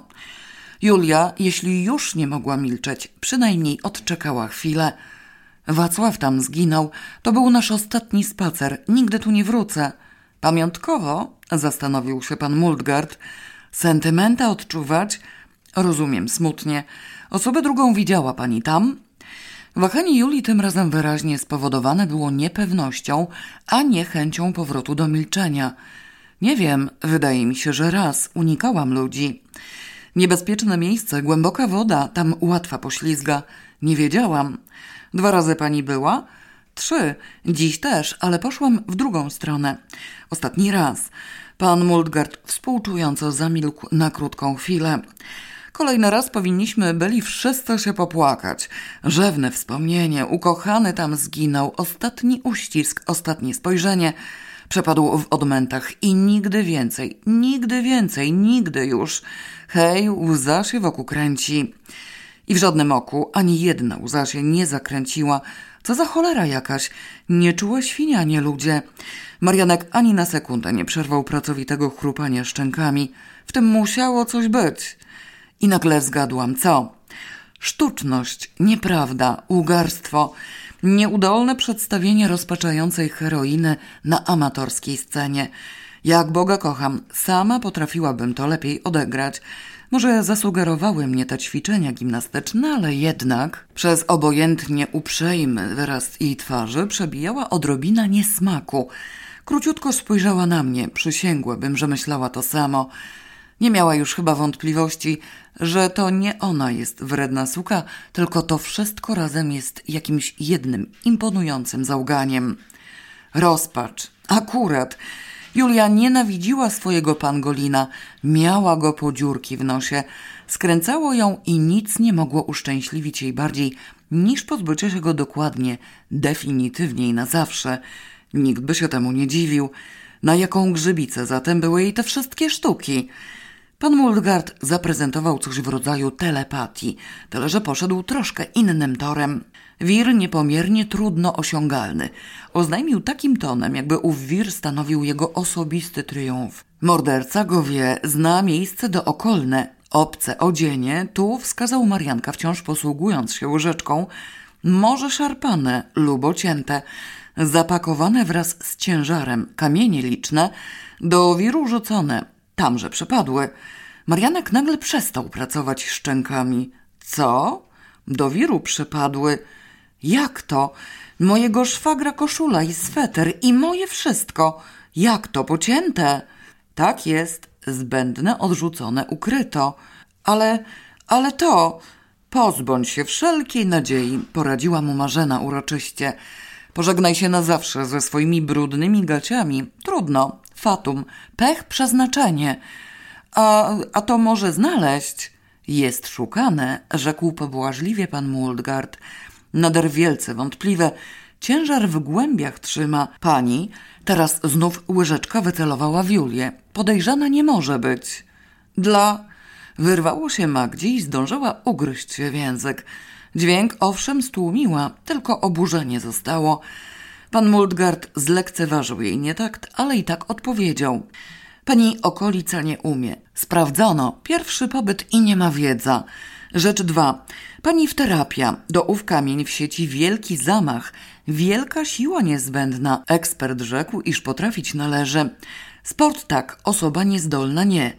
Sama siła na nic, mnogo ważne umieć. Uniewinniwszy w ten sposób Julię, rozejrzał się po stole i poprosił o więcej kawy. Zdaje się, że większość towarzystwa poczuła się nieco skołowana. Nikt, co prawda, nie wesnuwał w stosunku do Julii poważnych podejrzeń. Snuliśmy sobie raczej pobożne życzenia, ale też nikt za jej niewinność głowy by nie dał. Tu zaś nagle okazało się, że policja wzięła ją pod uwagę znacznie solidniej, sprawdziła i uniewinniła. Powinniśmy się może oburzyć, zaprotestować, bo z jakiej racji obrażać podejrzeniami osobę dotkniętą tak wstrząsającą stratą życiową? O nic z tego, nikt nawet nie pisnął. Dość wysiłku wymagało ukrycia ostatecznego rozczarowania. Może nie wszyscy myśleli jednakowo, może tylko ja miałam kontrastowe poglądy. Przez całe życie dogadywałam się z ludźmi bezproblemowo z rozmaitym skutkiem. Mogliśmy się wzajemnie pokochać albo znienawidzić, pobić, co owszem nastąpiło w wypadku dostojnika z mojego zjednoczenia, kiedy jeszcze pracowałam w biurze projektów. Uczucia pozytywne nie wchodziły wtedy w rachubę, odcięto nas od siebie przemocą, albo padać sobie w objęcia, ale roli milczącego pnia nikt nigdy nie odgrywał. No raz się zdarzyło. Druga żona mojego męża, zważywszy jednak, iż stała się drugą żoną, rzecz wydaje się zrozumiała. Ale tu? Od początku prezentując coś w rodzaju ogólnej życzliwości, przed ludzką mową Julia się wzdragała. Zastępował ją szalejący Romeo, któremu co? Stwarzała pole do popisu? No rzeczywiście, popisy wielkiej klasy. Jakoś w sytuacji podbramkowej umiała wedrzeć mu się w środek zdania i uciąć dalsze wybryki kompromitacji, bez lęków i zahamowań oraz bez dalszych konsekwencji, z czego dość jasno wynika, że milczała, bo chciała, dobrowolnie. I oczywiście korciło mnie. Coś w moim wnętrzu życzyło sobie przedrzeć się przez ten mur, który mi się nie podobał. Każdy ma prawo do własnego gustu. Nie polubiłam jej przesadnie, a z drugiej strony budziła współczucie, bo jeśli rzeczywiście zapadła na wielką miłość do tego bufona, ręce łamać i rwać włosy z głowy. Nieszczęsna kobieta. Na miłość nie ma lekarstwa i każdy ćwok o tym wie.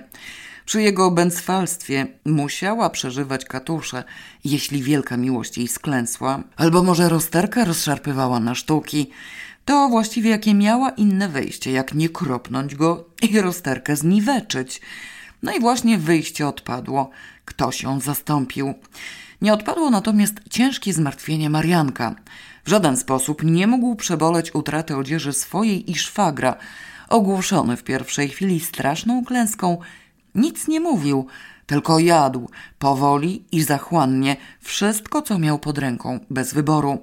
Gdyby na stole znalazły się ozdobne patyki albo skorupki ślimaków, też by je zjadł. Wreszcie niewiarygodna wieść znalazła jakoś drogę do jego umysłu. To jak to tak? Wydusił z siebie ze śmiertelnym oburzeniem, radykalnie utrącając zasadniczy temat. Jak pocięte, tak całkiem?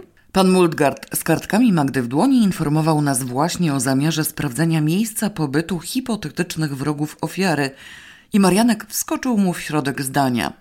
Pan Muldgard zamilkł, odpowiedzi udzielił Stefan. Nie całkiem częściowo, no wiesz, tak żeby każdy kamień ładnie opakować. I na co to? Pani Bucka, a to nie mogła nieboszczyka pociąć do tego pakowania? Nie pani Bucka, wtrącił się z naciskiem pan Muldgard. Marianek nie zwrócił uwagi. A to może da się tego zeszyć? Bo co ja siostrze powiem? Ona już mnie trzy razy pytała. To może teraz pani Bucka do mojej siostry pojedzie i sama jej powie. A może trochę już znaleźli? Wielce mozolna praca, przypomniał pan Muldgard pouczająco. I tak nie mogła tych kamieni luzem wrzucać, tylko w opakowaniu.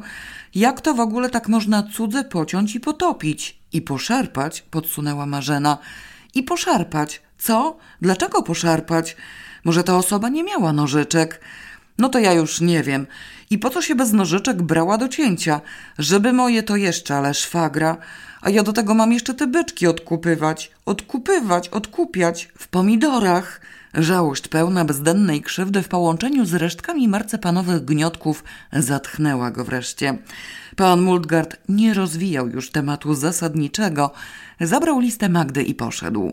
Korzyść z zaginionej odzieży Marianka objawiła się zaraz na zajutrz. Stefan wpadł na znakomity pomysł przypomnienia mu, że swojej własności najlepiej pilnować osobiście, z czego jasno wynikło, iż nurkom w wirze należy patrzeć na ręce. Tyle Marianek potrafił zrozumieć. Musiała go ta siostra ostro naciskać, bo przejął się radą i skróciwszy wizytę u Alicji do marnego kwadransa, poleciał nad jeziorko pilnować swoich portek i koszuli szwagra. Nie pytał nawet o żadne pożywienie. Zarazem porzuciła nas Julia, udając się do ambasady w celu załatwienia formalności pogrzebowych i komplikacji związanych z przewiezieniem do kraju ukochanych zwłok. Natychmiast wykorzystałam jej nieobecność dla spokoju własnej duszy. O sobie samej wolałam nie myśleć. Musiałam chyba zgłupieć doszczętnie, żeby tak długo czekać z rozwikłaniem sprawy. Byle kiedy mogłam symulować wyprawę do kupca po cokolwiek. Odsunąć samochód, ustawić go inaczej i zajrzeć do bagażnika Alicji. To nie, bałam się Julii. Idiotyzm. Oczywiście potrzebny był dzień. W ciemnościach pod wiatą panowała czerń absolutna, wzmocniona reflektorem, który z nadfurtki walił po oczach i oślepiał do reszty. A latarka zwraca uwagę. Julii nie było, nie musiałam się wygłupiać z symulacjami. Odjechałam kawałek do tyłu, bagażnik Alicji otworzył się z łatwością, bo nawet nie był zatrzaśnięty. Patyka do podtrzymywania nie mogłam wprawdzie znaleźć, ale nie miało to znaczenia. Leżała tam wyłącznie gaśnica i nic więcej. Bagaży Julii nie było. Cholera, to co ona z nimi zrobiła? Może wepchnęła do środka na tylne fotele albo na przednie. Zajrzałam do wnętrza samochodu. Okazało się puste. Beznadziejnie rozejrzałam się dookoła. Wewnętrzne półwiaty miało ścianki i było garażem.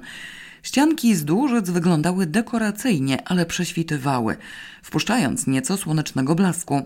Dawało się zobaczyć ciasnotę, a w niej stos płyt chodnikowych, dwie opony samochodowe bardzo stare, pionowo stojący zderzak, też nie młody, i zwalone na kupę samochodowe chodniczki pod nogi. Spod chodniczków coś wystawało. Udało mi się sięgnąć ręką, unieść kawałek żelaznej gumy i ujrzeć róg walizki. Sprawdziłam oczywiście. Walizka i torba Julii czekały sobie spokojnie, dość niedbale ukryte pod chodniczkami.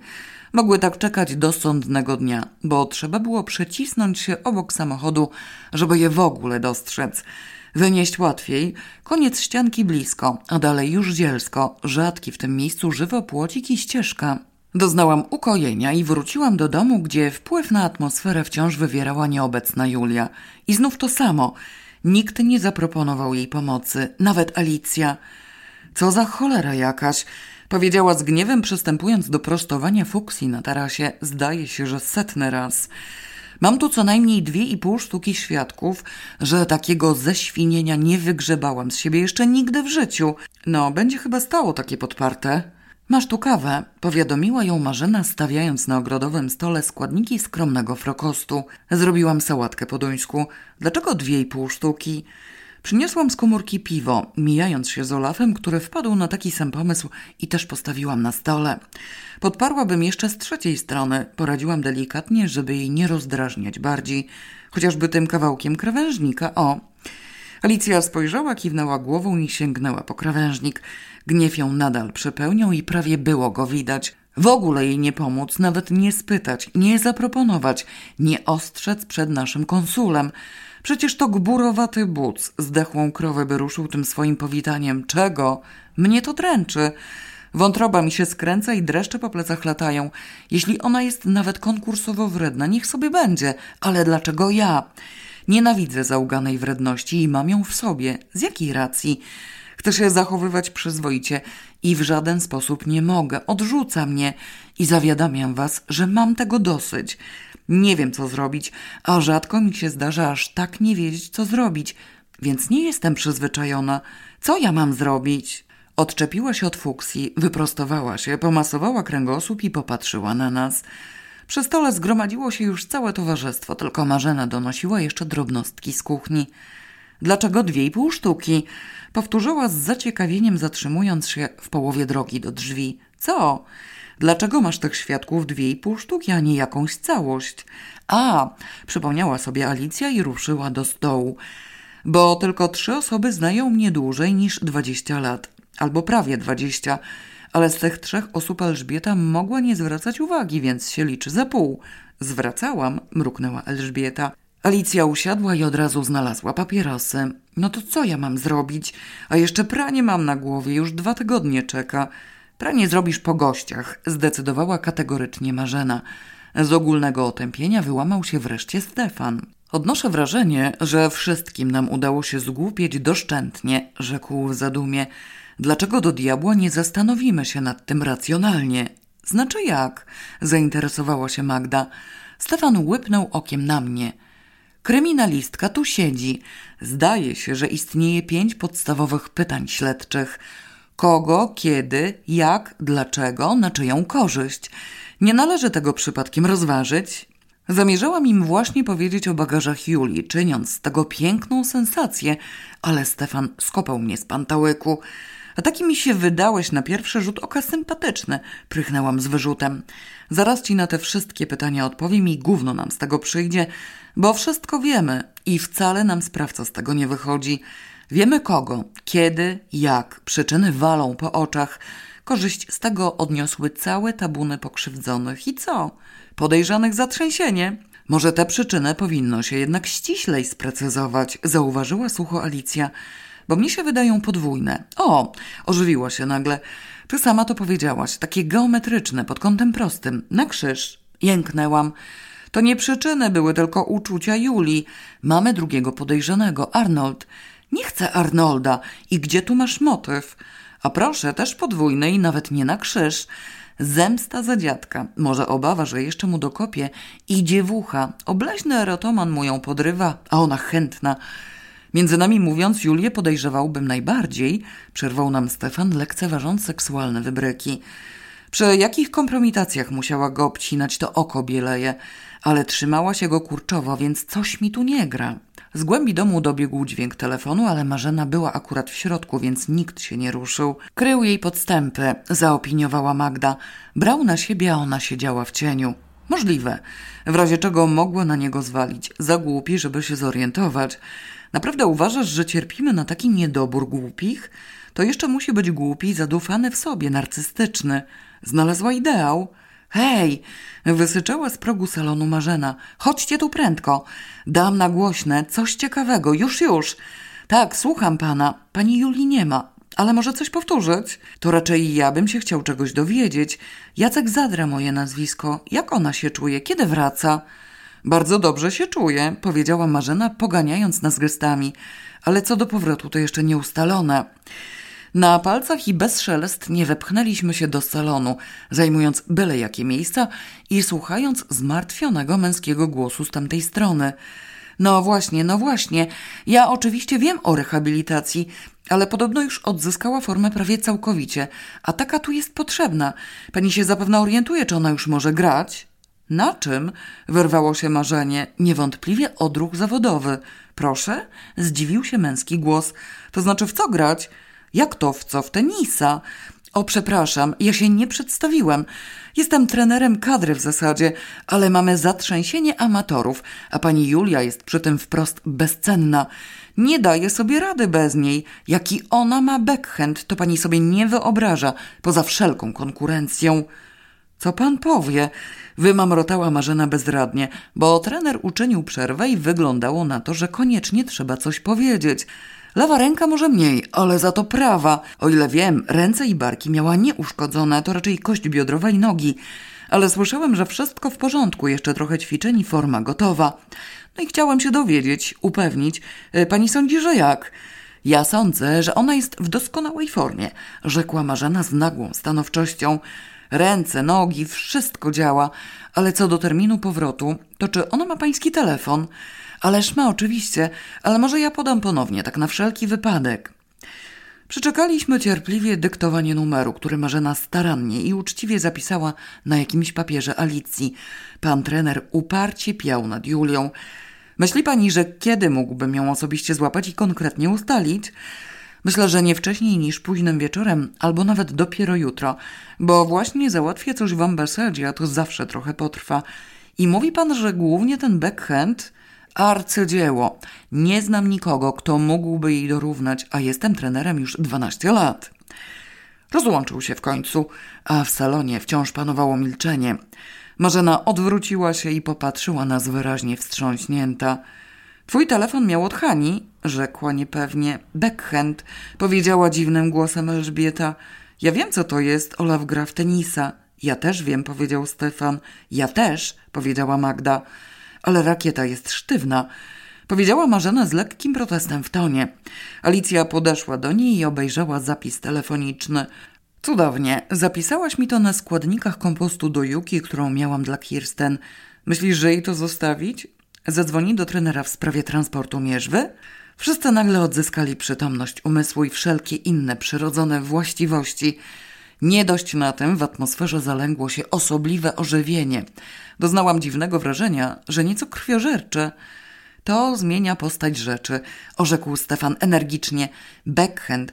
Marzena ma rację. Rękojeść rakiety jest sztywna, ale ruch taki sam. Dopiero co słyszeliśmy tu coś o umiejętnościach sportowych. Uniewinniona, bo fizycznie nie dałaby rady. Zachichotała szatańską Magda. I nie umie. Hi, hi. Nie chce mi się wierzyć, uparła się nagle Alicja. Musiałabym to zobaczyć na własne oczy. Też wiem, co to jest backhand i też dawno temu grałam w tenisa, ale kamień w siatce to nie rakieta. Za to głowa nie lata. Zauważyłam możliwe, że nieco zgryźliwie. Co? Głowa. Piłka lata dosyć szybko i w różne strony, a łeb tkwi na miejscu i nic. No to co? Zamach wziąć trzeba i trafić trzeba. Zaczęłaś jej bronić? Zainteresował się Stefan. Skąd ta nagła sympatia do podobno wrednej zołzy? Alicja zaparła się do reszty niczym kozioł w kapuście. Nie żadna sympatia, tylko zdrowy rozum. Nie wiem, czy to jest możliwe i nie uwierzę, dopóki nie zobaczę. Gdzie moja kawa? A, na tarasie. W takim razie Olaf ci pokaże, oznajmiła spokojnie Elżbieta. Mówi, że to żadna sztuka i on też tak potrafi. A on skąd wie? Przecież mu wszystko tłumaczę, zmusza mnie, bo jest bardzo zaciekawiony. Eksperyment ruszył z ogniem. Stosowny kamień znalazłam pod garażem. Marzena wygrzebała z kotłowni kilka starych siatek zakupowych, wyszukując co większe i sztywniejsze. Magda obmacała wszystkie konary jabłoni, wybierając najstosowniejszy do zawieszenia celu. Stefan z Olafem ocenili teren, sprawdzając, co zostanie rozwalone, w razie gdyby zleżała siatka nie wytrzymała i urwała się razem z kamieniem. W charakterze głowy wystąpiła buła z zaschniętej gliny z niechęcią udostępniona przez Alicję, elegancko opakowana foliową torbą i zawieszona tuż pod konarem. Scenografia wyszła nam nieźle. Wszystkie osoby żywe zostały na wszelki wypadek zapędzone na taras i zgrupowane po drugiej stronie pnia. Alicja uparcie kręciła nosem. Gówno będziemy stąd widzieć przez te wszystkie liście. Możesz ukucnąć, pod spodem widać. Jak nie zobaczysz, to usłyszysz, przecież bezszmerowo nie walnie. Wcale nie walnie. Olaf na konwersację nie zwracał uwagi. Ujął siatkę z kamieniem, zważył w ręku, ustawił się starannie. Alicja nie popuściła. W piłkę się trafia z rozbiegu, zaprotestowała stanowczo. Ona nie miała szans tak się ustawić i przymierzyć. Kto ci to powiedział? Rozzłościłam się. A może właśnie lazła z nim razem, udawała pokrakę. Zejdź, kochanie, pierwszy, ja za tobą, powiedziała słodko. On zaczął zjeżdżać na tych zdartych flekach. Ona za nim wybrała sobie miejsce i chwilę i gwizdnęła. To też był w ruchu, jak zjeżdżał, nie? Olaf, Alicja chce z rozbiegu, zawołała Elżbieta, ucinając kontrowersję, a przetłumaczył nam te słowa Stefan. Olaf kiwnął głową, odsunął się o kilka kroków, owinął koniec siatki wokół dłoni, podbiegł te kilka kroków, biorąc potężny zamach i kropnął. Siatka wytrzymała, ale foliowa torba urwała się z gałęzi i razem z wielką pecyną gliny poleciała w kierunku leszczynowego żywopłotu, siejąc po drodze pokruszonymi kawałkami zawartości. Z jabłoni zleciały dwa niedojrzałe jabłka. Hej!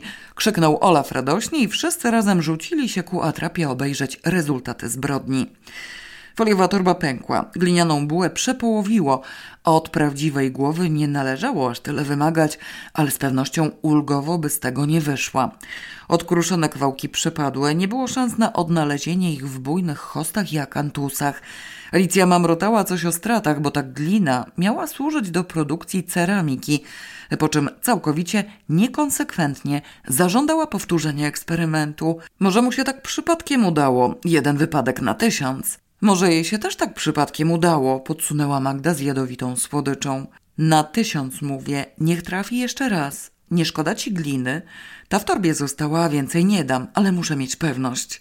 Zirytowali się wszyscy, z wyjątkiem Elżbiety i Olafa. Elżbieta była z kamienia, a Olaf bardzo się ucieszył z perspektywy ponownej próby. Poświęciłam się i skoczyłam do kupca Pomelona, ponieważ klasyka literatury wskazuje, że na zastępstwo głowy niczego lepszego się nie znajdzie. Ewentualnie może mała dynia, ale na dynię była jeszcze nie pora. Marzena przez ten czas znalazła porządniejszą torbę, bezużyteczną w rezultacie, bo Stefan wymyślił, żeby melona owiązać sznurkiem i powiesić samotnie. Wszystko dla ostatecznego przekonania Alicji. Zważywszy brak sznurka, użyta została wąska, ozdobna wstążeczka, której cały motek pozostał od Bożego Narodzenia, która ocalała, bo w chwili pakowania prezentów gdzieś Alicji zginęła, a znalazła się zaraz po Wielkanocy. Rozochocony Olaf wydłużył dystans rozbiegu, co nie przeszkodziło mu bezbłędnie trafić w melona z bojowym okrzykiem. Wali morda, hej! Rozpryśnięty melon zachlapał wszystkich, w tym okulary Alicji, co pozwoliło jej wreszcie uwierzyć w rzeczywistość. No dobrze, powiem wam prawdę, oznajmiła już przy stole ogrodowym, dopijając zimną kawę i wycierając okulary serwetką śniadaniową. Przejrzałe kupiłaś, nie mogłaś twardszego. Tak bardzo chciałam, żeby to na nią padły podejrzenia, że musiałam mieć pewność. Samochcenie to za mało. Bałaś się autosugestii? Odgadłam.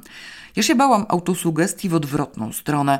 W pierwszej chwili ona się wydawała taka sympatyczna, porządna i taka udręczona pangolinem. I taka dzielna, ukrywa dolegliwości, nie chce być obciążeniem. Elżbieta prychnęła wzgardliwie. Stefan i Magda bardzo zgodnie wzruszyli ramionami. Marzena nic nie powiedziała, bo właśnie serwowała Olafowi polską czystą, przepraszając za brak bigosu. Olaf nie miał pretensji. Radośnie wzniósł polsko-duński toast. Skol, chlub. Na tym polega jej wredność. Pouczyła mnie gniewnie Magda i poszła do kuchni po nową kawę i kieliszek dla siebie. Nie okazała się samolubna. Przyniosła tych kieliszków kilka. Szczerze mówiąc, mnie też się tak wydawało, wyznała Alicja, zakładając niedotarte okulary. Na tle pangolina wręcz jaśniała i byłam przekonana, że to on wytwarza atmosferę i rzeczywiście ją przedeptuje. Naprawdę miałam teraz obawy, że sama zwredniałam. Wrednych komary nie gryzą, orzekła Marzena stanowczo. Podziękowała mi z oburzeniem, bo mnie nie gryzły. Pocieszyła mnie informacją, że jej też nie gryzą, więc już jest nas dwie wredne i chętnie przyjęła kieliszek od Magdy. Do Ligi Wrednych przyłączył się Stefan, a po nim Elżbieta i Magda, która wprawdzie nie słyszała tego o komarach, ale podobało jej się nasze towarzystwo. Alicja oświadczyła, że komary właśnie zaczynają potwierdzać opinię o niewredności, więc do diabła za świeżym powietrzem ona idzie do domu. Komarów latało ze trzy albo cztery, ale wszystkie twardo grupowały się przy niej. Porzuciliśmy zatem świeże powietrze lojalnie i bez wielkiego żalu. Po czym już przy kuchennym stole podjęliśmy męską decyzję, że nie będziemy donosić. Niech sobie duńskie gliny same dają radę z morderczynią. My wiemy swoje i nam to wystarczy. Julia wróciła krótko przed obiadem, bardzo zmęczona i znękana. Ona ma wielki talent aktorski albo dużą wiedzę medyczną, powiedziała do mnie Elżbieta na stronie, którą to stronę stanowił Taras. Albo jedno i drugie, a wiedza medyczna świetnie podbudowana całym leczeniem, które przeszła, ale chwilami się myli. Przyglądałyśmy się popisom Julii. Elżbieta bardzo pilnie od pierwszego momentu. Ja mniej więcej od środka, bo wcześniej zajęta byłam myciem głowy. Okazało się, że we włosach mam melona, który mi jakoś przeszkadzał i postanowiłam pozbyć się go od razu. Nie miałam cierpliwości tego naboju suszyć i z mokrymi, byle jak zakręconymi włosami wyszłam za Elżbietą na taras. Jakiej się myli?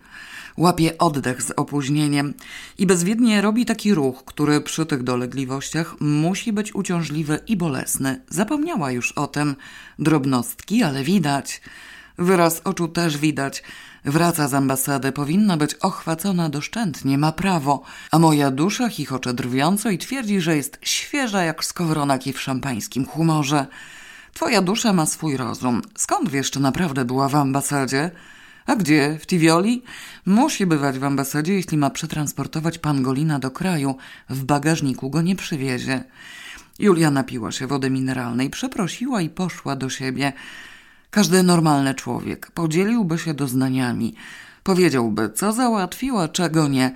Poskarżyłby się na trudności, jakie musiał napotkać, bo nie poszła do nieba, tylko do naszej ambasady, a ta instytucja wszystkim nam była znana i przez wszystkich omijana szerokim łukiem. Poradziłby się może, wyjaśnił cokolwiek, a ona bez słowa poszła do siebie. Te ukochane zwłoki wiszą jej kamieniem u szyi, zaopiniowała Elżbieta i zgodziłam się z nią natychmiast.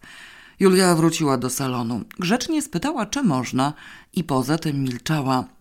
Marzena nie wytrzymała, nie przerywając przygotowań obiadowych, radośnie i wdzięcznie udzieliła informacji. Był do pani telefon. Dzwonił pan Jacek z Dzierca, y, nie przepraszam, Zadra, trener tenisowy. Pytał, kiedy pani wraca, bo podobno świetnie pani gra w tenisa i nadzwyczajnie mu pani pomaga. Prosił, żeby do niego zadzwonić. Zostawił swój numer. Dziękuję, powiedziała Julia po chwili milczenia i nie ruszyła się z fotela. Stefan z Olafem oderwali stół od ściany i ustawili w salonie, nie rozciągając na pełną długość, żeby nie barykadować przejścia. Bez swojego ostatniego przedłużającego kawałka na osiem, a nawet na dziewięć osób wystarczał.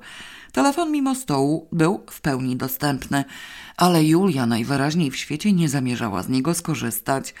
Elżbieta z progu drzwi tarasowych uparcie wpatrywała się w nią z lekkim obrzydzeniem. Zasuń siatkę, poprosiła ją Alicja, bo te świńskie ryje tu lecą.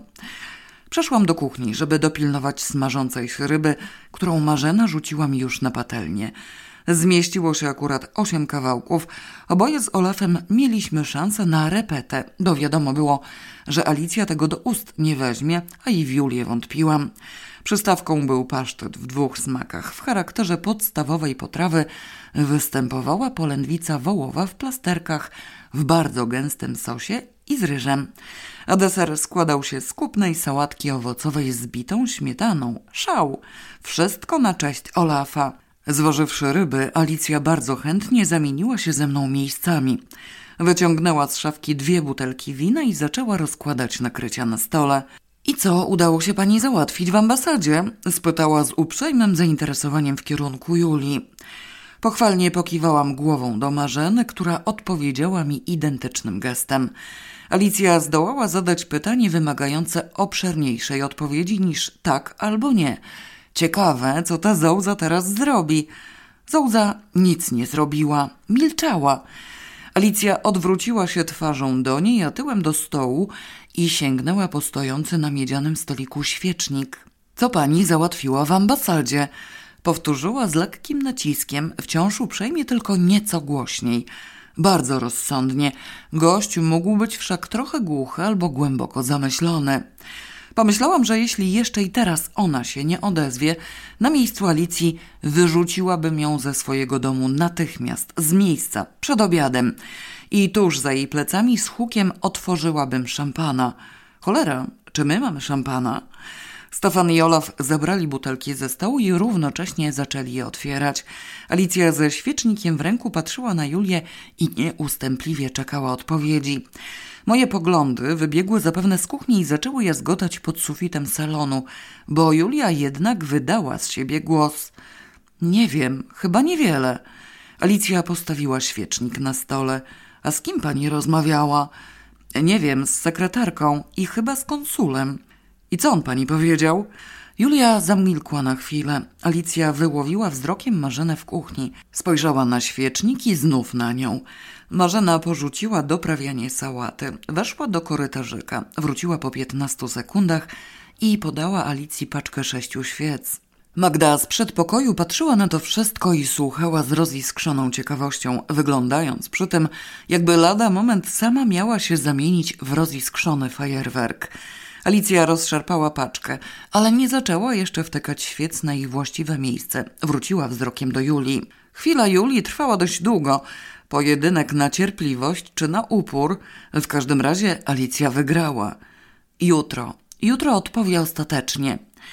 Niewątpliwie ten Bucefał, będący aktualnie naszym konsulem. Ciekawe, co odpowie. I ciekawe, w jakim opakowaniu Julia zamierza przewozić czy przesyłać pangolina. Luzem? Na siedząco? W kawałkach upchanych w pudłach albo w walizkach? Bo jeśli w trumnie, te trumny należałoby może kupić, względnie zamówić. I czym w ogóle? Samolotem, samochodem, pociągiem? Lato jest, w środku Europy goręcej niż w Danii. Jeszcze jej się po drodze zaśmierdnie. Zaczęłam szeptać te pytania do Marzeny i o mało nie przypaliłam ryb. Alicja przystąpiła do dekoracji świecznika. Był wysoki, na sześć świec. Pięć dookoła i jedna w środku. Świece idealnie pasowały. Magda wybiegła nagle z domu i po chwili ujrzałam ją w ogrodzie z siekierą w dłoni. Siekiera owszem, znajdowała się w składziku, znalazła ją łatwo. Przez drzwi tarasowe doskonale było widać, że złapała jeden z poużynanych przeze mnie konarów i przerąbała go na pół. Konar był gruby, pokręcony, nie poszło jej łatwo, ale za to wielkie emocje miały prawo przycichnąć. I chyba przycichły, bo z wahaniem sięgnęła po następny. Zastanowiła się i dała spokój. A Julia oczywiście milczała. Oni to załatwiają we własnym zakresie, mają jakieś tam pudła termosowate. Pouczyła mnie szeptem rozśmieszona Marzena i wrzasnęła elegancko w przestrzeń. Hej, wszyscy do stołu, jazda! Zachichotała przy tym, co zabrzmiało trochę upiornie, jakby na tym stole stał żarcik w postaci arszeniku albo strychniny. Alicja przyjrzała się bacznie całemu wyposażeniu. A kartofle? spytała żałośnie. Spoko w mikropiecu, specjalnie dla ciebie. Magda zdążyła wrócić bez siekiery, opłukała ręce byle jak pod kuchennym kranem, usiadła blisko przedpokoju. Być może przewidywała następną potrzebę kojenia emocji i chciała mieć swobodę ruchów. Wszyscy zareagowali na wezwanie Marzeny jak normalni ludzie, tylko Julia odczekała swoje. Krótko zdopingował ją, zdaje się, błysk w oku Elżbiety, która oderwała się od futryny, ale nie siadała przy stole. Stała i wyraźnie czekała na nią. Udało mi się nie spytać, czy należy jej wręczyć zaproszenie na piśmie, bo Elżbieta wystarczyła. Julia podniosła się z fotela i usiadła przy stole bez dalszych wydziwiań. Rzecz jasna, zasadniczym toastem było zdrowie Olafa, przy czym powodów tej czci nikt nie zamierzał jej wyjaśniać. Alicja jednakże zaparła się przy swoim i nie popuściła. To znaczy, że jutro znów pani musi jechać do ambasady? spytała z troską w starannie wybranej chwili. Tak, odparła Julia prawie natychmiast, bo forma pytania ułatwiła jej odpowiedź. Policja nie ma zastrzeżeń? wtrącił się Stefan. Nie. Powinna pani zaczynać więcej jeść, zauważyła Elżbieta najdoskonalej obojętnie. Skoro zamierza pani wrócić do gry, musi pani odzyskać siły. Dziękuję, powiedziała Julia. Już prawie otwierałam gębę, żeby zwrócić się do Magdy z wyrzutem o ten przerąbany pieniek. Należało nie rąbać, tylko przynieść go do domu i posadzić przy stole. Z pewnością byłby rozmowniejszy, szczególnie, że zapewne ma w sobie bogate życie wewnętrzne w postaci korników albo innych podobnych żyjątek. Na szczęście przeszkodziły mi brzęki drzwiowe i w progu salonu pojawił się Marianek. Miał na ustach jakieś słowa, ale ujrzał solidnie już napoczęty obiad i treść tych słów bez wątpienia uległa gwałtownej zmianie. O! Powiedział z dziką, zachłanną nadzieją. Obiad! Musiał być strasznie przejęty, skoro zapomniał, iż trafia na normalną porę przedwieczornego posiłku. Zawahał się, szarpnięty rozterką, gibnął jakoś tam i z powrotem, lecieć do kuchni po talerz dla siebie, czy rzucić się ku stołowi i pożerać, co popadnie i jak popadnie, bodaj nawet garściami prosto z półmisków. Widać to było jak na dłoni. Marzena wyjątkowo zlitowała się nad nim. Weź sobie krzesło i siadaj, dam ci talerz. Później możesz wylizać jeden garnek, bo nie zdążyłam jeszcze zalać go wodą. W oczekiwaniu na talerz, co trwało mniej niż pół minuty, Marianek nie wytrzymał. Owinął sobie ćwiartkę jajka w połówkę liścia sałaty i pożarł. Przez to nie zdążył rozpocząć przemówienia, z którym wkraczał. Stefan rozlał resztę wina z drugiej butelki. Marianka ominęło, bo Marzena zapomniała o kieliszku dla niego. Alicja chwilowo dała spokój Julii i zaczęła rozważać, czym ufetować Olafa na deser. Z podsuwanych propozycji Olaf wybrał koniaczek i mleko. Przerażony wizją posprzątania resztek ze stołu, Marianek przemógł swoją powolność i wykańczał potrawy w tempie dla siebie rekordowym. Przyglądałyśmy mu się prawie z tkliwością. Popatrz, jak miło, powiedziałam do Marzeny. Niczego nie trzeba wyrzucać. Tym akurat wypadku zgadzam się z tobą. Marianek okazał się już zdolny do rozszerzenia zainteresowań. Przezornie zgarnął na swój talerz resztkę ryżu, mięsa i sosu oraz tyle sałaty, ile mu się dało zmieścić. Smętną resztkę kartofli Alicja dyskretnie odstawiła na miedziany stół, dzięki czemu nie miał do nich dostępu. Wyrzucać, wyrzucać! Sarknął z goryczą, zwalniając tempo konsumpcji. To właśnie jakieś maniactwa, wszystko wyrzucać, a potem tylko człowiek ma zmartwienia i nie wiadomo co zrobić. Myślisz, że należy zostawiać takie resztki w garnkach i na półmiskach, żeby się ześmiardły? A kto by się tam ześmiardły? Ja mówię o takich innych. Już przestali grzebać i się zbierają, bo wieczorem gorzej widać, a w nocy to już nic. I na co to było wyrzucać? Pełne ciężkiej urazy spojrzenie na Julię mówiło samo za siebie. Jego zdaniem ona była sprawczynią strat. Najwidoczniej cały dzień spędził nad jeziornym wirem, rzeczywiście pilnując nurków. Nie była to dla niego ciężka praca, polegała głównie na patrzeniu. Mógł zatem długo wytrzymać, szczególnie wspomagany myślą o siostrze. Znaleźli coś? Zaciekawił się Stefan. Marianek pocieszył się ostatnim kawałeczkiem polędwicy i odsapnął. No znaleźli. Jeden rękaw od szwagra, kamieniami zapchany i taki trochę odcięty, a trochę oddarty. I skarpetkami z każdego końca na supeł związany, ale skarpetki już do niczego. I dziwne, jedna moja, a druga szwagra. I więcej nic, a żeby chociaż spodnie. I co, kazali ci rozpoznawać czyj to rękaw? No pewnie. I co, rozpoznałeś? No pewnie. On znaczy, bo to od swetra w takie zielone wzorki. I mojej siostrze też kazali rozpoznawać i też rozpoznała. A pani Bucka wcale do mojej siostry nie poszła. Wyrzut to był najgłębszy, środka ziemi sięgał. Julia patrzyła na Marianka współczująco i oczywiście milczała. Ściśle biorąc, wszyscy w tej chwili zamilkli, bo nie wiadomo było co powiedzieć. Odezwał się Olaf. Woda? Leje morda? Chlub? Mówię polsk? Mówisz, mówisz, mruknęła Elżbieta. Marzena i Magda zerwały się równocześnie. Dosyć tego, wszyscy zjedli, oddajcie te talerze. Deser jest orzeźwiający, a kawka będzie w salonie. Zrobię kawę od razu i nastawię ekspres. Jak łatwo zgadnąć, Marianek już nie popuścił. Musiał odpracować całodzienne zaległości żywieniowe, dopóki widział cokolwiek jadalnego. Trwał na stanowisku. Do opowiadania miał dużo, a drętwota wokół Julii nie przeszkadzała mu w najmniejszym stopniu. Arnold powiada, bo oni tam prawie wszyscy byli, ale gliny ich odpędzały, żeby który do jeziora nie wleciał, a on ciągle za tą Brygidą świruje, ale z Arnem się nie szarpią, bo Arnego to Inga na smycze trzyma, a ta Brygida to ich obu ma gdzieś. Ale co im szkodzi popatrzeć, zawsze jakaś sensacja, więc byli i kiełbaski na pateku piekli.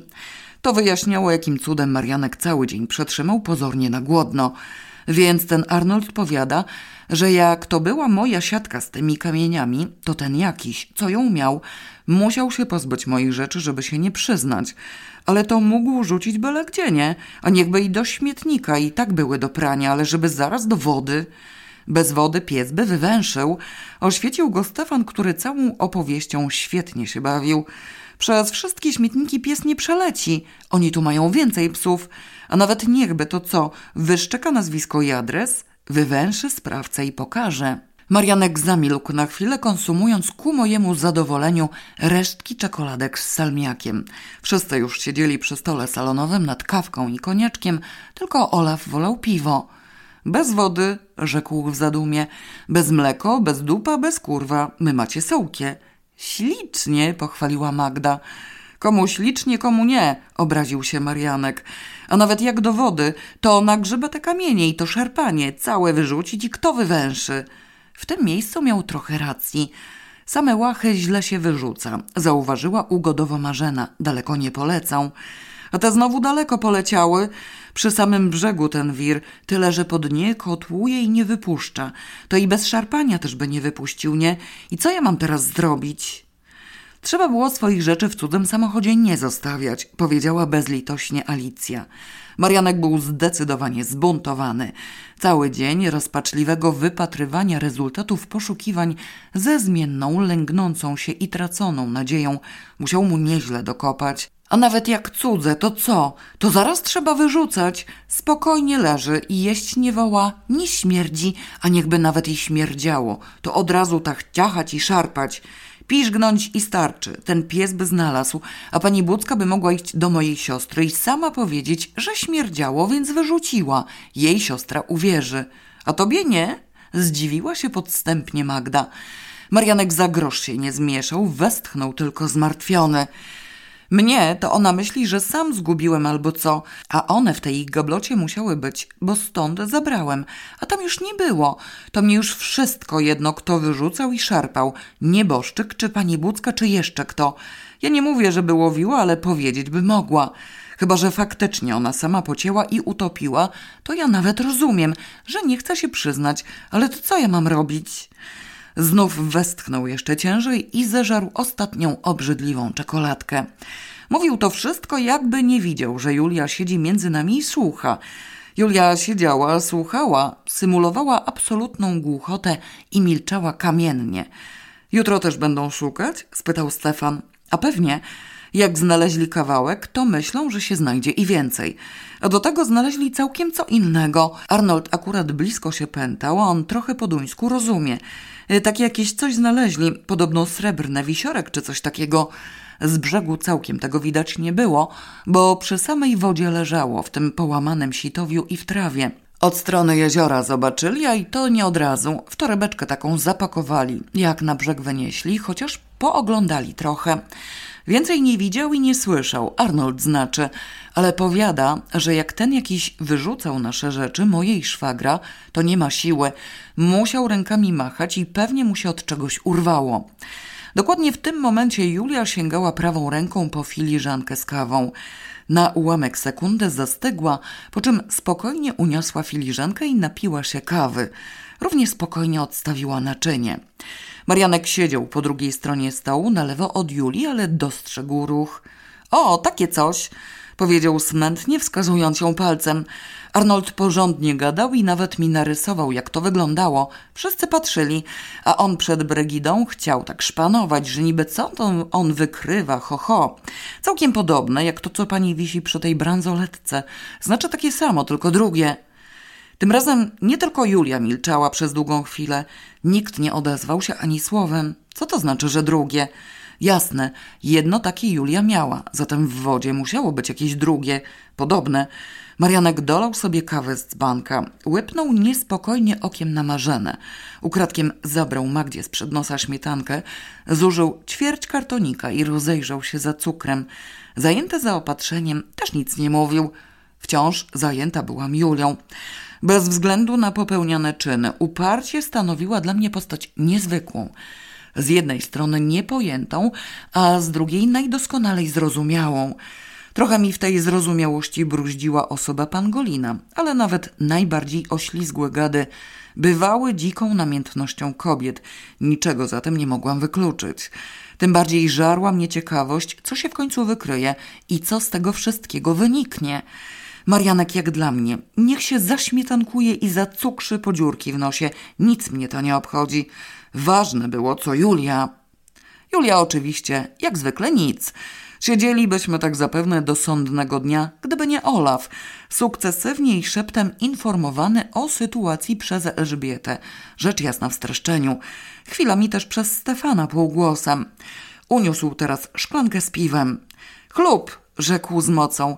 Na zdrowe, zdrowe niebo siku, kapusta wali morda. Zestaw toastów był zbyt piękny, żeby można go było zlekceważyć. Ponadto Olaf nie przestał być ważny, a bransoletka Julii jego ważność niejako potwierdziła. O napoje zadbała Alicja. Marzena miała co innego na głowie. Jeśli pozwolisz, szeptała do mnie gorączkowo na stronie. Będę spała pod twoim łóżkiem. Wyciągniemy tę dolną część, obojętne co się w tym znajduje. Magda tu na kanapie. Marianek, ostrzegłam z niepokojem. Marianka się wygoni. Oddam mu ten garnek do wylizania i jeśli zgubi, odkupię Alicji, ale nie wyjdę, dopóki ta cholera nie pójdzie do siebie i nie zniknie nam z oczu. Ona tu siedzi nie bez powodu. Zarżnie Alicję, ciebie, Magdę, Stefana. Nie wygłupiaj się, tyle roboty, a Elżbieta i Olaf. Ich też. Mam złe przeczucia. Weź do pokoju siekierę. Więc uważasz, że to ona? A ty nie? I jeszcze tego nie widzisz? Siekierę mogłam wziąć. Zawsze lubiłam narzędzia ciesielskie. Byłam jednakże zdania, że Julia z uporem trzyma się towarzystwa nie w celach zbrodniczych, a z zamiarem osiągnięcia kontaktu w cztery oczy z którąś osobą. Nie byłam pewna z kim. Z Alicją, z Elżbietą czy ze Stefanem. Nie z Mariankiem, to pewne. Nie z Magdą i raczej nie ze mną. No i Olaf chyba odpada. Najbardziej prawdopodobna wydała mi się Alicja. Wieczór zakończył się dość rewolucyjnie, bo Marzena wytrwała w uporze. Wyciągnęła spod mojego łóżka to zapasowe i nie zraził jej nawet fakt, iż zapasowe usłane było rozłożoną na części potężną maszyną do mielenia mięsa dla zwierząt, ogólnie znaną pod mianem wilka. Alicja odmówiła odpowiedzi, na jaką cholerę był jej ten wilk potrzebny, ale poza tym nie protestowała przeciwko niczemu. W chwili, kiedy Magda wyszła z łazienki w szlafroku Elżbiety, poddali się obydwoje. Rozżalony Marianek na pociechę, zabierając ze sobą garnek, znikł za wejściowymi drzwiami, a milcząca Julia w pokoju telewizyjnym. Nigdzie już teraz nie jadę, powiedziała z gniewem Magda, chyba że tak jak stoję w jej szlafroku i boso. Ja wcześniej wstaję, obiecała mi zacięta Marzena, a gdybyś chciała w nocy łazić mi po głowie, nie będę miała pretensji. Kiedy się obudziłam, już jej w pokoju nie było, a dzień biały jaśniał za oknem. Udało mi się bez przeszkód skorzystać z łazienki i nawet ubrać się w skąpe z racji pory letniej odzienie, po czym nie wdając się w żadne pogawędki usiąść nad poranną prywatną herbatką. Obecne w kuchni Alicja i Marzena nie odzywały się do mnie, wiedząc doskonale, że przed herbatą jestem mało komunikatywna, a większa liczba niekomunikatywnych w tym domu byłaby już nie do zniesienia. W pełni komunikatywna Magda weszła z ogrodu. Całkiem nieźle się śpi na tej kanapie, pochwaliła. Co prawda o wschodzie słońca obudziły mnie jakieś brzdęki, chyba czarna wdowa próbowała wyjść, ale zrezygnowała i potem już był spokój. Mogę zjeść śniadanie? Chcesz jajko? spytała Alicja z natychmiastowym ożywieniem. Magda nie chciała jajka, zabrała jakieś inne produkty i udała się z nimi na taras. Obejrzałam się za nią, zainteresowana na czym na litość boską zamierza usiąść, bo przecież nie na którymś z tych upiornych foteli i okazało się, że istotnie.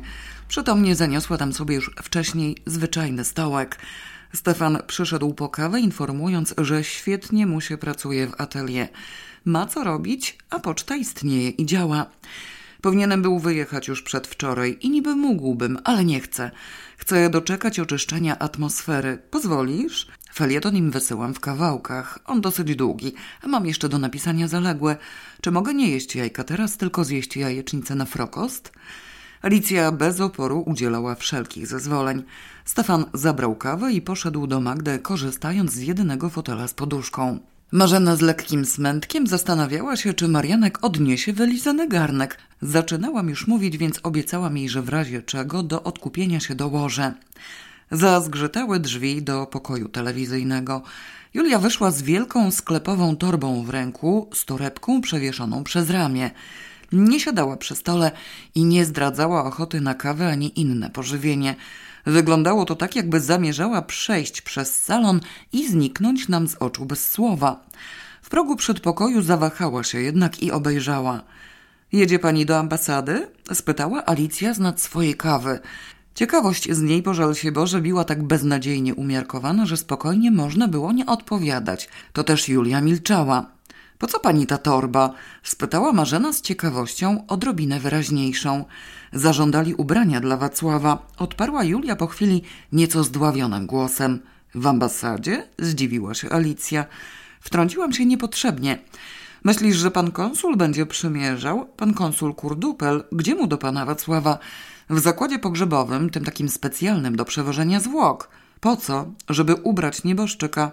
Po co? Nieboszczykowi chyba nie zależy. Też tak uważam. Prościej byłoby owinąć w prześcieradło. Dlatego chciałam powiedzieć w całun, ale oni zazwyczaj chcą. Jedzie pani do zakładu pogrzebowego? Opór zaczynał wychodzić z Julii i otaczać ją murem niemal widzialnym. Ja tak. Alicja zadała wreszcie pytanie, do którego od początku zmierzała z najwyższą niechęcią. Przewiduje pani, że kiedy pani wróci? Julia znów sobie trochę pomilczała. Muszę się zastanowić. Może już wcale. Marzena w ślamazarnym tempie produkowała kawę w dzbanku przy kuchennym bufecie. Teraz nią nagle miotnęło. Co takiego? I już była przy stole, wsparła się pięściami o blat. Julia spojrzała na nią i milczała. Co pani powiedziała? Może pani wróci, a może nie? A pokój telewizyjny co? Ma tak zostać w oczekiwaniu? Alicja tu mieszka, a to nie jest zamek o stu komnatach i nie hotel, gdzie się rezerwuje apartamenty, jak pani to sobie wyobraża. W tym małym domeczku jeden pokój w samym środku ma zostać dla pani? Jak długo? Do końca życia? Teraz dla urozmaicenia zaniemiała także Alicja. Marzena piekliła się nadal. Może pani podejmie jakąś wiążącą decyzję. Co to jest wieczysta dzierżawa? Ile czasu ma pani zamiar tu siedzieć jak wrzut na tyłku? Przez chwilę panowało milczenie ogólne, po czym Julia podniosła swoją torbę i wyszła bez słowa. Z pewnym wysiłkiem udało nam się powstrzymać Marzenę przed wybiegnięciem za nią. Z tarasu zajrzeli razem Magda i Stefan, zwabieni ostatnimi okrzykami. Co się? Czy ona zwariowała? Czy ty też zwariowałaś? Co ona sobie do cholery wyobraża? Ty chyba kota masz. Może cały dom zostawisz do dyspozycji tej wrednej suki. Ja też chcę sypiać w pokoju telewizyjnym. Wernera ściągnę, Gacha sobie sprowadzę perkusistę. Wąt z nią stamtąd do diabła i główną mnie obchodzi policja. Dlaczego perkusistę? Spotała z szalonym zainteresowaniem Magda od drzwi tarasowych. Marzena sklęsła nieco po wybuchu. Bo mi się wydaje najbardziej hałaśliwy. Chociaż może puzon, też niezły. Nie słyszałem początku, rzekł z pretensją Stefan. Ale czy hałaśliwość jest tu niezbędna? Protestujesz przeciwko ciszy? Razem ich sprowadzisz, Wernera i Gacha? Trzeba było słuchać od początku. Alicja czy jest tam może trochę kawy? Odparła smętnie Alicja. Odzyskałam człowieczeństwo całkowicie. Wśród tych emocji poszło mi to szybciej. Zaczęłam relacjonować scenę od początku. Gwałtownie przypomniały mi się bagaże pod wiatą, ale nie zdążyłam do nich dojechać. Z korytarzyka wyłoniła się Elżbieta, jeszcze zespana i ziewająca. Ja mam pielęgniarski słuch, to ona leciałość zawodowa. Co tu za krzyki były? Julia dokonała rezerwacji darmowego apartamentu. Wyjaśniłam z wielką satysfakcją. Może wróci, może nie, a jeśli tak, to nie wiadomo kiedy. Zapewne ma na nią czekać do uśmiechniętej śmierci, szczególnie, że mnie nie zostawiła pod wiatą. Marzena była uprzejma wyrazić grzeczny sprzeciw, bo też chce tam sypiać z Gachem albo z Wernerem, który jak sądzę ma pierwszeństwo. Marzena nalała Alicji kawę z banka. Uspokoiła się już całkowicie, pozostawiając sobie tylko zaciętość. Werner owszem ma, ale on woli w domu. Uporządkowałabym ten pokój natychmiast. Pościel trzeba zmienić, dolne łóżko schować. Jak ona mogła słowem się nie odezwać?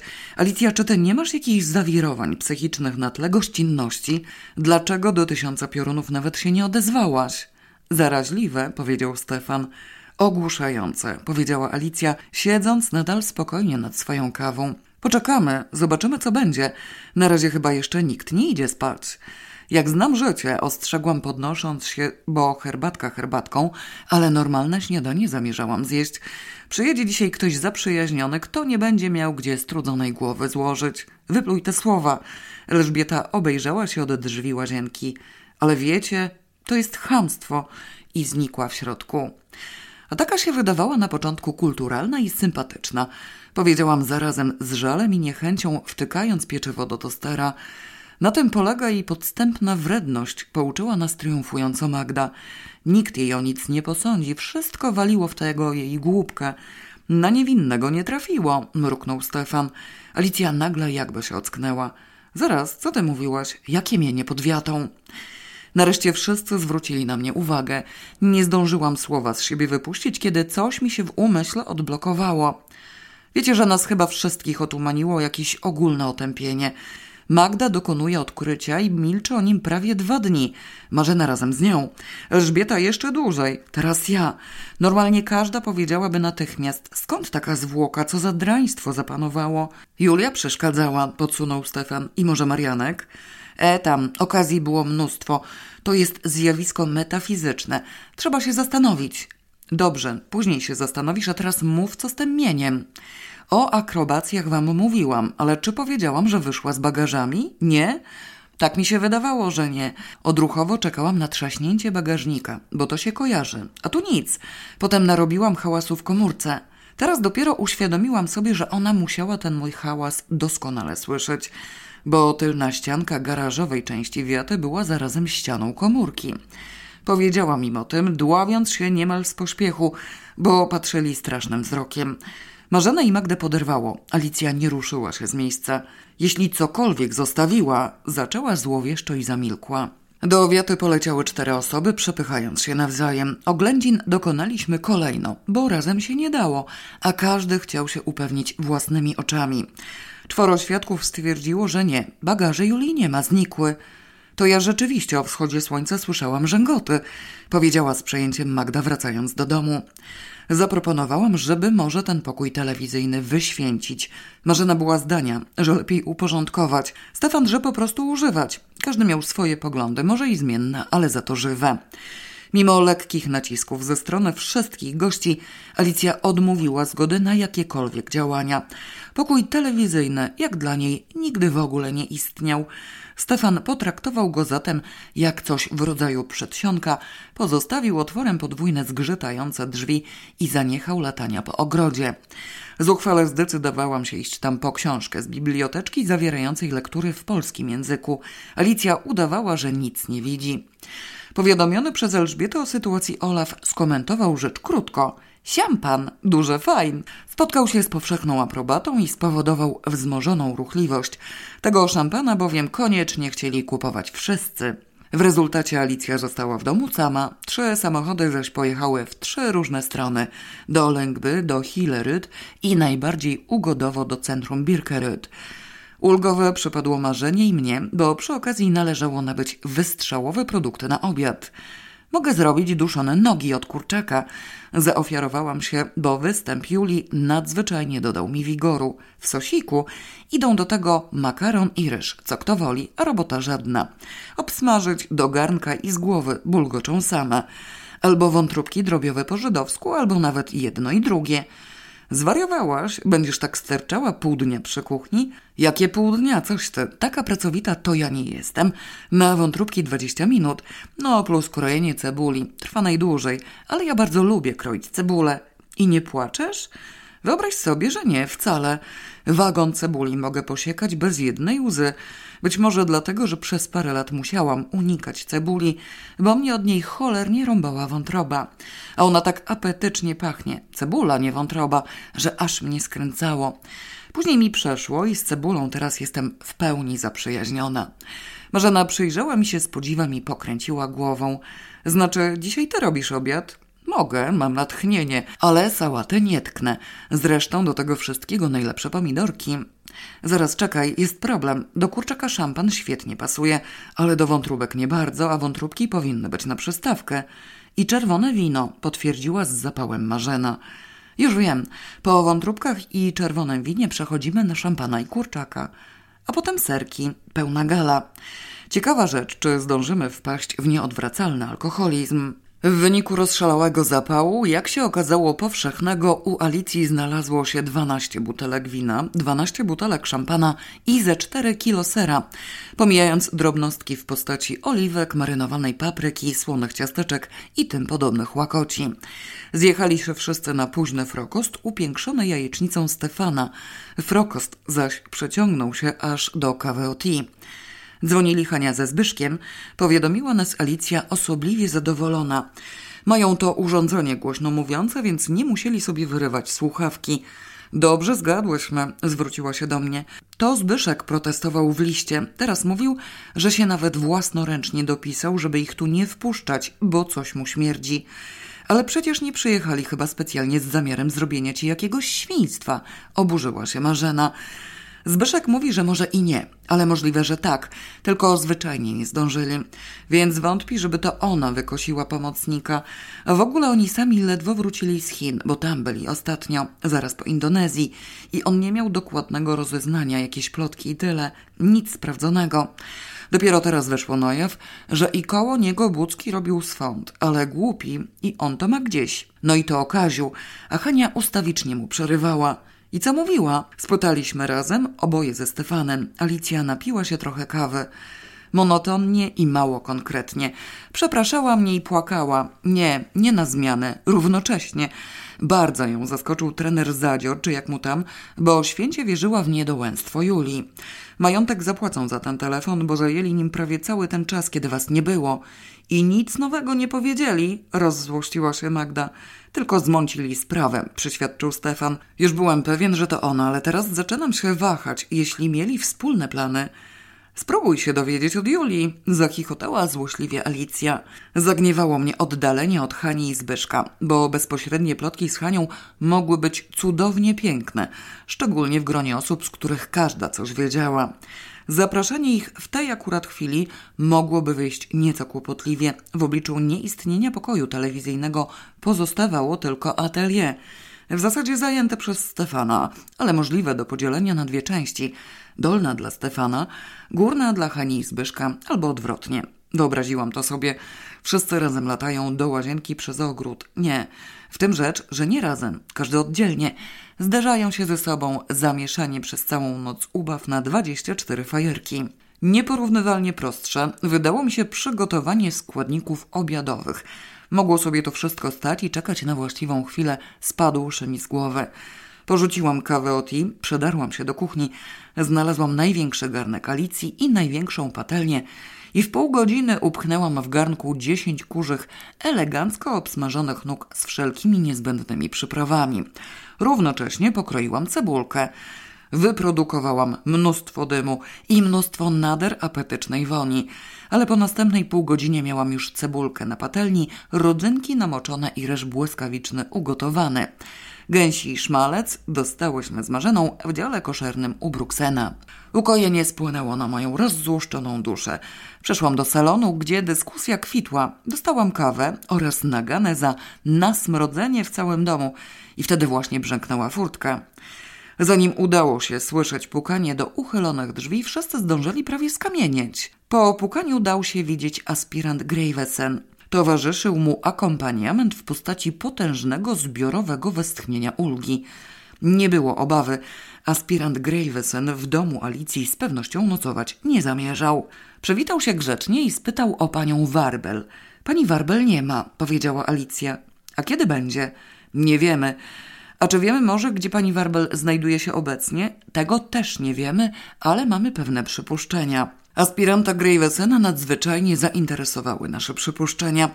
Otóż pani Warbel wybierała się do naszej ambasady, ale miała ze sobą dużą torbę, a w tej torbie podobno odzież pana Buckiego nieboszczyka, w którą to odzież zakład pogrzebowy życzył sobie zewłok pana Buckiego przyodzieć, więc możliwe, że wybierała się także i tam. Zaraz, ten zakład pogrzebowy wymyśliłaś ty. Ona nic o nim nie mówiła. Zwróciła się do mnie Alicja z rozpędu najpierw po duńsku, a dopiero w drugiej kolejności po polsku. Wcale się nie wypieram, ale to ty się zdziwiłaś, że łachy Pangolina wiezie do ambasady. Ja ci tylko wyjaśniłam, że takie odzieżowe wymagania miewają zakłady pogrzebowe. Mówiłaś o jednym. No to co? Może w Danii mają w ogóle tylko jeden, skąd mam wiedzieć? Jeszcze ani razu tu nie umarłam. Ale przedtem było gadanie, że zwłoki wysyła specjalny zakład pogrzebowy w specjalnym opakowaniu, żeby się nie zaśmierdły i on wystąpił w liczbie pojedynczej i tę jedną środkę miałam na myśli. A, możliwe. Ostatnie zdania odcierpiała na sobie Marzena. Pan Muldgard najwidoczniej doniósł na nią, że mówi po duńsku i pan aspirant zażądał od niej tłumaczenia. Usiłowała dokonać przekładu autoryzowanego, żeby dołożyć elegancji polskiej treści, nieco swobodnej, ale chyba jej nie wyszło najlepiej. Zdaje się, że jakoś dziwnie. Nie szkodzi. Aspirant Gravesen zrozumiał. Wyjaśnił nam ciąg dalszy. Panią Warbel obciążają bardzo silne podejrzenia, iż spowodowała śmierć konkubenta pana Buckiego. Wszystko wskazuje na to, iż pani Warbel umknęła spod karzącej ręki sprawiedliwości duńskiej, opuszczając ten kraj. Aspirant Gravesen posiada oto ten papier, który nam demonstruje, nakaz prokuratorski przeszukania zamieszkałego przez panią Warbel pomieszczenia dla sprawdzenia, czy nie istnieją tam ślady jej obecności lub też ślady oddalenia się na zawsze. Zatem uprzejmie prosi o wskazanie miejsca dotychczasowego pobytu pani Warbel. Pokój telewizyjny był otwarty. Wszyscy spojrzeli w jego kierunku. Proszę bardzo, powiedziała Alicja, tylko... Stropiła się na chwilę, popatrzyła na nas i odzyskała zimną krew. Aspirant Gravesen zdążył przez ten czas kiwnąć na swojego pomocnika, który prawdopodobnie podglądał i podsłuchiwał pod drzwiami, bo pojawił się w mgnieniu oka. Przedstawił się nawet, na co nikt nie zwrócił uwagi. Alicja zaczęła stosować przeskoki językowe, Marzena tłumaczyła z marszu. Wszystko pięknie, ale on chyba nie sądzi. Nie przypuszcza pan chyba, że ja tu mam pokoje hotelowe przeznaczone specjalnie dla gości. Puste? Zwariował, skąd ja mam wiedzieć, co jest czyje i które tej zmory? Niech każdy rozpozna, czy nie jego. Ja tu mieszkam i moje rzeczy też leżą w tym pokoju. Jak pan chce stwierdzić, że ona zabrała wszystko? Aspirant Gravesen nie tracił cierpliwości. Jeśli okaże się, że coś nie należy do pani, obcy przedmiot. Ja i własnego przedmiotu mogę nie rozpoznać, nie gwarantuję za żadną ścisłość. To tylko Duńczycy mogą mieć takie złudzenia. Żona, nie wiesz przypadkiem, co tam było, jak tam byłaś ostatnio? Wszystko, ale tak trochę posprzątane. I dodatkowe pudło z twoimi roboczymi portkami zdaje się, że razem z nimi trucizna na ślimaki. Albo na mszyce. Nie, na mszyce jest inne. Może na nornicę albo krety, ale głowy nie dam. I chyba stara kurtka i rękawice. Kurtkę i rękawice rozpoznam. Zaraz, Joanna, ty tam coś zostawiłaś? Od początku się nad tym zastanawiałam i teraz pokręciłam głową. Przeciwnie, zabrałam dwie książki z biblioteczki. W ogóle tam nie wchodziłam, oznajmiła Magda ze wzgardą. My też nie, rzekła chłodno Elżbieta. Ani ja, ani Olaf. Nie mieliśmy ani chęci, ani powodu. Nie, przepraszam. Raz weszłam, jak jej dawałam leki na uspokojenie biednej mimozie i zostawiłam szklankę z wodą i nikt jej stamtąd nie wynosił, więc jeśli jej nie ma, to znaczy, Alicja, że ona ukradła ci szklankę. Nie, przyniosła ją pojutrze rano na własne oczy, widziałam. Postawiła w kuchni. Alicja i Marzena zostały specjalnie zaproszone jako świadkowie przeszukania. Tak zarządził aspirant Graveson. Oczywiście wypchnęliśmy się za nimi wszyscy, taktownie gniotąc się przy drzwiach. Aspirant z pomocnikiem nie robili żadnego bałaganu, niczego nie przewracali. Najpierw wykonali zdjęcia, a potem już tylko rozglądali się pilnie, otworzywszy wyłącznie jedną szafkę, tę pod oszkloną częścią biblioteczki z książkami. Ujrzeli w niej kilka książek i mnóstwo przedłużaczy i rozgałęziaczy elektrycznych, także zwój lampek choinkowych. Wątpliwe było, czy te przedmioty przywieźli ze sobą goście. Rozglądaliśmy się równie pilnie jak policja. Pokój był doskonale sprzątnięty, łóżka osłonięte kocami. Pod kocami znajdowała się pościel i nic więcej. Pościel i koce należały do Alicji. Poza tym żadnego łaszka, żadnej szmaty, żadnych kosmetyków, żadnego pogniecionego papierka, nic kompletnie. Poza jednym przedmiotem, do którego poleciały w końcu wszystkie spojrzenia i już nie mogły się oderwać. Na parapecie okiennym, gruntownie zapchanym kwiatkami w doniczkach, jako element dodatkowy stała sobie samotnie puszka w doskonałym stanie, nietknięta żadnym otwieraniem, zrzucającą się w oczy etykietą. Byczki w pomidorach, wyszemrała Marzena ze zgrozą. Jeśli mnie oko nie myli, ta jedna rzecz nie należy do mnie, powiedziała sarkastycznie Alicja, wskazując puszkę palcem. Rzeczywiście, byczki w pomidorach. Myślicie, że zostawiła to jako ekwiwalent za pobyt? Marianek się ucieszy. Przecież krytykował, nie smakowały mu. Ja w każdym razie tego nie chcę. Niech oni sobie zabiorą. Gliny spełniły życzenie Alicji. W rękawiczkach, nie tykając palcem, wielką pensetą zepchnęli z parapetu byczki do foliowego woreczka. Wydali się przy tym tak zadowoleni, jakby ujrzeli nagle wymarzony posiłek dla siebie.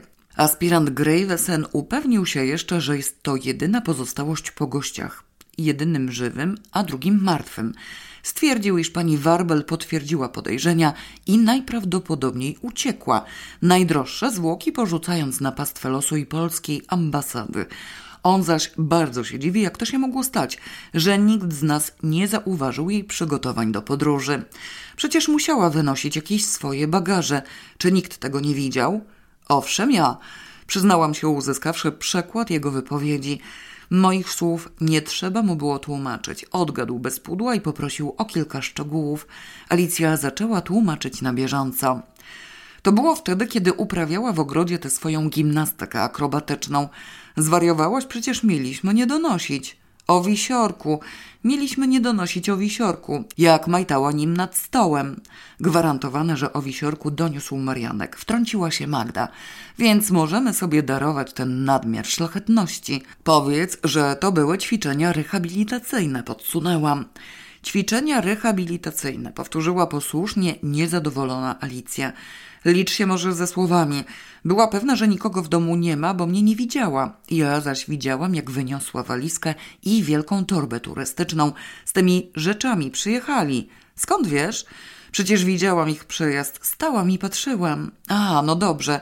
Rozglądała się i sprawdzała, czy któryś samochód nie wraca. Mogła wynosić rzeczy po kawałku codziennie, a ostatnie zabrała w tej wielkiej torbie sklepowej z ubraniem dla nieboszczyka. Koniec zeznania. Nie tłumacz już tego, wiatą mu w głowie mącić nie będziemy. A jak on będzie chciał więcej, to ja mu nie urodzę. Tyle widziała mi cześć. Aspirant Gravesen nie chciał więcej. Kiwał głową w zadumie, po czym spytał, czy do tych byczków mamy jakieś pretensje, bo przy badaniu w laboratorium mogą ulec zniszczeniu. Z nadzwyczajnym zapałem zgodziliśmy się jednocześnie nawet na całkowitą dewastację produktu, którego nigdy więcej nie chcemy na oczy widzieć. Podziękował grzecznie i obaj razem z łupem poszli precz, zaskoczeni może nieco nad wyraz entuzjastycznym pożegnaniem. Alicja posunęła się nawet do zaproszenia ich na następną wizytę. Przez chwilę na ścieżce i wejściowym dziedzińczyku panowało milczenie. Magda wydała nagle z siebie radosny kwik i wykonała w miejscu taką gwiazdę, że niech Julia się schowa. Siampan! przypomniał energicznie czekający w drzwiach Olaf. Wodka, sołkie, jedzamy, chlub, siampan, cebulo. Ostatnia inwokacja ruszyła wszystkich. Mimo obaw, iż rozszalałe emocje mogłyby wprowadzić drobne zamieszanie, obiad nam wyszedł koncertowo. Wątróbki w charakterze przystawki w pełni zdały egzamin i wcale nie było ich za dużo z tego prostego powodu, że więcej nie mieściło się na patelni. Nie zabiły zatem apetytu na nogi, a tym bardziej na szampana. W Alicji wybuch ulgi i szczęścia objawił się nader użytecznie. Beztrosko zezwoliła na powyrzucanie z lodówki i piwnicznego zamrażalnika wszystkiego, co nam w rękę wpadnie, dla uzyskania szampańskiego miejsca. Wiadomo było zresztą, że to miejsce niezbyt długo będzie potrzebne. Gdybyśmy jeszcze mieli baryłkę ostryk, poczułabym się zupełnie jak w XIX wieku, oznajmiłam ze wzruszeniem. I włożyłabyś gorset? Zainteresowała się Magda. Nie posuwajmy się za daleko, poza tym nie mam gorsetu. Stołu nie trzeba było odrywać od ściany. Sama radość. Makaronik do sosiku gotował się niezwykle krótko i zdumiewająca rzecz, nie kipiał. Możliwe, że był to specjalny makaron dla idiotów. Nie przeczytałam duńskich napisów na opakowaniu, aczkolwiek idiota we wszystkich językach brzmi jednakowo. Wstępne czerwone wino świetnie pasowało. Jeśli cokolwiek ważnego chcemy powiedzieć, zróbmy to od razu, bo pod koniec możemy mieć pewne kłopoty, ostrzegła Alicja, delektując się napojem. Wszystko jest ważne, zaopiniował Stefan, a żadne kłopoty już mi nie straszne. Tak od razu cię bierze po pierwszym kieliszku wina? Niemożliwe. Wiecie, do tej pory nie mogę przyjść do siebie, wyznała Marzena. Własnym oczom nie wierzyłam i ciągle nie wierzę, jaki ona tam zostawiła porządek. Przecież już zdążyłaś ściągnąć pościel i wywalić do prania. Jak we śnie i w amoku zajrzałam po kątach, nic nie ruszone. Wystarczą byczki, ukąsiła Magda. Te byczki stanowią wyrzut, że była źle traktowana. Oznajmiłam stanowczo. Kto tak powiedział? Jak źle? Natrząsaliśmy się z Pangolina. Nie chcieliśmy uwierzyć w jego boskość. Zmuszaliśmy ją do rozmowy. Wariatka. Wcale nie. To znaczy owszem, ale nie w tej chwili. Reflektorem świeciliśmy, że jej tu nie chcemy. Wszyscy jak leci, czuła się spętana. Znam ten ból. Zwierzyłam się nagle. Też raz siedziałam u ludzi za długo, ale to był prywatny pensjonacik i siedziałam za pieniądze. Akurat strasznie chcieli, żebym wyjechała w cholerę trochę wcześniej, a mnie nie pasowało, bo nie miałam się gdzie podziać i udawałam, że jestem ślepa, głucha i z drewna ale rozmawiałam z nimi jak człowiek bardzo chętnie, to oni ze mną nie chcieli. Atmosfera okropna, nerwice można dostać. Ona ma rację. Ucięła Elżbieta wybuchające protesty. Nasza zmora zaparła się w sobie, żeby niczego nie ujawnić, a szło jej jak z kamienia. I do tego te głupoty pangolina, ostrzał dwustronny. Ale on już padł, więc tylko nam okazała, że to nie ona była skąpa. Byczki w pomidorach ma w dupie i możemy się nimi udławić. Z czego by wynikało, że ma paść na Marianka? Skończcie te wątróbki, bo nogi doszły, a szampan okrzyki wydaje. Mimo białego dnia Alicja pozapalała świecę, gdzie popadło. Marzena podała potrawy do stołu znacznie bardziej elegancko niż ja bym to zrobiła, bo natchnienie kuchenne już mi przeszło. Wypatrzyłam i dołożyłam tylko borówki, bo też pasowały. Szampan strzelił. Dziwiło nas nieco, że ciągle nie pokazuje się Marianek. Nie zależało nam na jego obecności. Miałaby bowiem wpływ na stół, musiałby zostać odczepiony, ale nieobecność wydawała się zdumiewająca. Być może wciąż jeszcze z jeziornego wiru wyłaziły jakieś kawałki garderoby. Alicja, zadzwoń może do pana Moldgarda. Poprosiła Marzena już przy kawie. Niech on się upewni, czy ta gangrena rzeczywiście uciekła i niech nam powie, bo ja spać nie będę mogła. Jutro Werner wraca i wolałabym znormalnieć i nie żyć w nerwach. Zadzwoń, zadzwoń, poparł ją Stefan. Też bym chciał wiedzieć. I zrób na głośne. Wszyscy chcieli wiedzieć. Na myśl, że Julia mogłaby się znienacka pojawić, cierpła nam skóra na całej anatomii. Niby spokojna, grzeczna i cicha, zarazem uparcie obca i w tej obcości straszliwie męcząca. Pan Multgard znalazł się w domu. Zapewne też kończył obiad jak normalny człowiek. Z grzeczności dla wszystkich mówił po polsku, bo pogłos dał mu do zrozumienia, że słychać go w całym pokoju. Otóż Ninie jest pewna, iż dama dewastacja głowy uczyniła osobą własną. Wiedzę posiadamy od Polska. Pan Multgard nagle urwał, zakłopotał się okropnie, odchrząknął kilka razy. Jest to sekret bardzo wielki. Nie oficjel, nigdy i wcale. Dementi będzie. Gawenda między prywatne osoby, nie dokument, wyjawiać nader złe. Zgodnym chórem przysięgliśmy, że nikomu nie powiemy. Ponadto nie mamy wszak pojęcia, kto z kim rozmawiał. Pan Multgard, uznawszy słuszność argumentu i uwierzywszy nam podjął. Oto ręka prawa onej wielka siła, takoż gra w tenis rekord.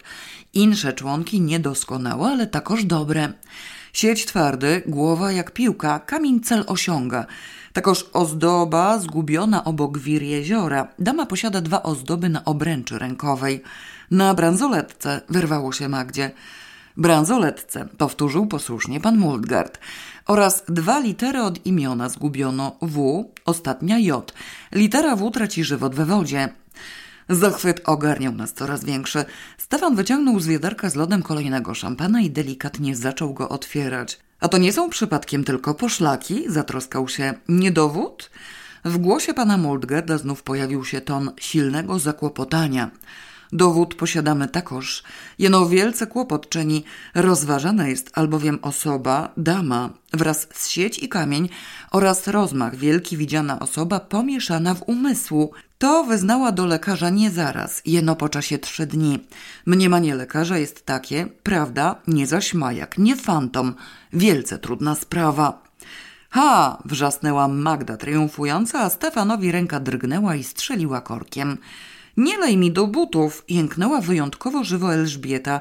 A gdzie ona jest teraz, ta dama? spytała Alicja. Bo u nas jej nie ma i szczerze mówiąc mamy nadzieję, że nie wróci. Pan Multgard odchrząknął, wciąż zakłopotany.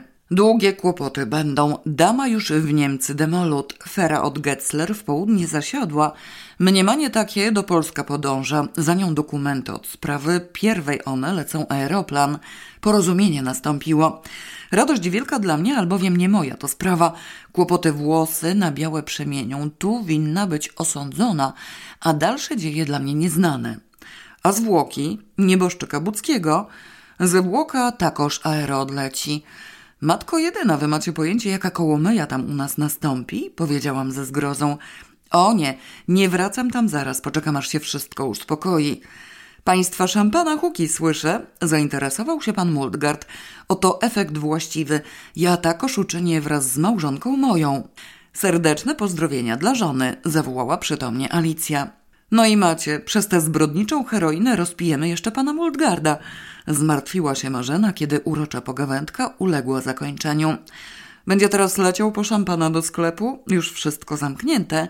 Może ma w domu, a co najmniej ma piwo i wino. Nie przejmuj się, wymieszaj i też mu starczy. Chlub, powiedział Olaf stanowczym, radosnym głosem. Chlub, chlub, potwierdził chętnie Stefan. W Szwecji mieszkam, mogę wracać do domu. Alicja, pozwolisz, że jutro pojadę? Z ulgą zostawiam cię w czystym powietrzu. Skoro musisz... Boże drogi, tu jest tak pięknie, ale też powinnam wracać, westchnęła Magda. Przez Szwecję, tak jak przyjechałam, bo inaczej się przyczepią. Stefan, mogę pojechać z tobą? No i masz, jednak przywiozę żonie tę narzeczoną. Ale możesz, możesz, najwyżej wysiądziesz za rogiem. I dopiero wtedy żona nabierze podejrzeń. My jeszcze nie, powiedziała Elżbieta. Alicja, możemy zostać na trochę? Ciągle mi zadajesz idiotyczne pytania, odparła wdzięcznie Alicja i nareszcie miała zęby na właściwym dla nich miejscu. Wnioskując z szampana, gdyby to był XIX wiek, wyszłyby nam do niego co najmniej dwie baryłki ostryk. Nabyty w pozornym nadmierze ser bardzo szybko znikał i wcale nie było go za dużo. Chociaż Alicja do szampana wolała kawę. Magda rzuciła się z dzbankiem do kuchni. Ciekawa swoją drogą, kto im o tym wszystkim nakablował, zastanowiła się Marzena. O tenisie mogli mieć donos z Polski. Jestem pewna, że między sobą gadali. Po duńsku? Angielski u nas w modzie, a tu prawie wszyscy, szczególnie co młodsi. Ale te breloczki? Rzeczywiście jej zostało jod? Ktoś podejrzewał? Odpowiedź szczęknęła furtką i drzwiami. O, Marianek, ucieszyła się Alicja. Wiecie, że w tej sytuacji on mi wcale nie przeszkadza. Przeciwnie, nawet się przyda, zapewniłam ją, bo miałam swoje poglądy. Poza tym została jeszcze resztka nóg w garnku. Ciekawe, czy przyniósł wczorajszy. No właśnie, garnek rzuciła się Marzena i już była przy Marianku. Nie musiała pytać. Marianek garnek trzymał przed sobą prawie jak tarczę. Marzena chwyciła go i obejrzała wnikliwie. Umyłeś go, czy tylko wylizałeś? No jak to umyłem? Oburzył się Marianek. Moja siostra jak ten kat nade mną stała. Powiedziała, że wstydu jej nie przyniosę i on ma świecić. Ale nie świeci. To co? Nic. Do świecenia są lampy. No dobrze. Chcesz resztę obiadu? No a dlaczego nie? Tu coś chyba jest. Ułagodzona zniknięciem Julii, Marzena wrzuciła do płotki salaterki resztki nóg, ryżu i makaronu i w dwie minuty podgrzała to w mikrofalówce. Mariankowi tych manipulacji wolała nie zostawiać. Możesz jeść z tego łyżką. No dobrze, dam ci jeszcze nóż i widelec. Między nami mówiąc, to jest przykrywka do naczynia żaroodpornego, zauważyła Alicja bardzo łagodnie, ale nie szkodzi, jeść z tego można. Siadając z posiłkiem przy salonowym stole, Marianek bacznym wzrokiem obrzucił dość monotonne zaopatrzenie. Szampan, sery i słone krakersiki, no i kawa ze śmietanką na osłodę. Pół spodni jeszcze znaleźli, zakomunikował smutnie. To moje. Tyle kamieni w sobie miało, że siedziało tam jak przyssane. Ledwo wyrwali. Mówią, że więcej nie będzie. I tak nic by ci z tego nie przyszło, skoro wszystko w kawałkach. Pocieszyła go Magda, stawiając na stole dzbanek i nową śmietankę. Marianek prezentował mieszane uczucia. Pożywienie sprawiało mu wyraźną przyjemność i poprawiało nastrój, ale ze środka popiskiwało rozgoryczenie. No bo czy ona tak musiała to rżnąć? Bo to przecież ona nie. A ile się musiała umęczyć? To twarde i wcale nie takie łatwe do szarpania. Nie mogła napchać kamieni i wrzucić w całości. Na złość chyba. A co ja jej takiego zrobiłam? Jak to co? Zeżarłeś byczki? To mogła jedne skarpety, niechby nawet dwie pary, a nie wszystko. I do tego jeszcze te gliny mnie trzymały i trzymały o suchym pysku, jakbym to ja tego bucka kropnął, a wcale nie ja, tylko ta jego podła baba. Mało jej było, jeszcze rżnęła i szarpała. Chyba jakiś pies jej pomagał. Po jakiemu cię pytali? Zaciekawił się Stefan. Różnie. Arnold był ze mną, on po angielsku gada nieźle. A ja to tak byle jak. Obu nas pytali jak wściekli prawie od rana, a potem jeszcze raz. I o co tak? O głupoty. Czy ona gra w tenisa? A skąd ja mam wiedzieć, czy ona gra w tenisa? Arnold też nie wiedział, bo o tym wisiorku to tak mogłem się zaprzysięgać. Wszystko. Skąd tak dobrze o wisiorku wiedziałeś? No jak to? Jak z nimi pojechałem do tej szopy turystycznej i po drodze dwa takie placki miała przy bransoletce i akurat mnie przed nosem rękę trzymała, no to się przyjrzałem. Na jednym było takie fikuśne W, a na drugim J. To od imion pewnie. I W zgubiła nad wirem, a J ciągle miała. Wszyscy widzieli. Jakby się uparła wyciągnąć od góry, to by wleciała do wody. Nie ma siły inaczej. Tam nurków to linami wywlekają. Sam człowiek z tego nie wyjdzie. A do tego jeszcze przypadkiem widziałem, jak dziwactwa jakieś robiła. Blisko jeziora z samochodu wysiadała i co jakie rozbebeszone kamienie, gdzie były, na wszystkich siadała i macała rękami. Może miała taką nadzieję, że nie nad wirem jej odleciał, tylko gdzie indziej, a deseru to nie ma? Siedzieliśmy w milczeniu wpatrzeni w Mariankę. Marzena spojrzała na każdego po kolei. Podniosła się i przyniosła z lodówki resztkę sałatki owocowej z resztką bitej śmietany. Podetknęła Mariankowi. Masz, zasłużyłeś się. Więcej nie dostaniesz, bo nie ma. Marianek zdziwił się trochę, ale w szczegóły swojej zasługi nie wnikał. Oblizał bardzo porządnie łyżkę, którą wygarniał sosik z przyległościami. Wytarł ją dodatkowo serwetką śniadaniową i przystąpił do niweczenia deseru. Była mowa o psie, które kamienie obwącha i przypasuje do sprawcy, bąkała pod nosem Alicja. Przecież akurat wtedy wyszła, ale nie przedtem, z korytarzyka mogła słyszeć, albo z wychodka. Zabezpieczała się na wszelki wypadek, a jeszcze podobno widziała ją wariatka. Podjął Marianek, już znacznie mniej rozgoryczony, nawet można powiedzieć pogodzony z rzeczywistością. To od szwagra wiem. Co i raz to do kogoś mamrotała, do szwagra też. Niewyraźnie, ale podejrzanie. Szwagier doktorowi doniósł i ktoś tam jeszcze też, więc pewnie z niej doktor wydoił. Wychodzi, że widziała, jak ta Julia Budzkiego w łeb wali, ale średnio wychodzi, takie porąbane kawałki. No to już wiemy skąd wiedzą, westchnęła z ulgą Marzena. No i wtedy Arnold się przyznał, kontynuował Marianek najwidoczniej podbudowany deserem. Byłby go sam skasował, już prawie zanim leciał, bo go straszny szlak trafił. Za dziadka, temu dziadkowi Bucki zdrowo koło pióra narobił, a po dziadku jakby co Arnold dziedziczy, więc podwójnie go zgniewało. A do tego jeszcze przez Brygidę. Ciemno w oczach mu się zrobiło i takie coś w środku. No i leciał, ale się spóźnił. Mignęło mu, że tam koło niego ktoś jest, więc wyhamował i od razu wrócił lać po pysku Arnego. Ale siatki nie miał. Ta Bucka miała i moje spodnie też. Zakończywszy sałatkę, Marianek zajął się śmietanką do kawy. Ona mi się od początku nie podobała, podsumowała Elżbieta po chwili milczenia i przetrawiania uzyskanej wiedzy.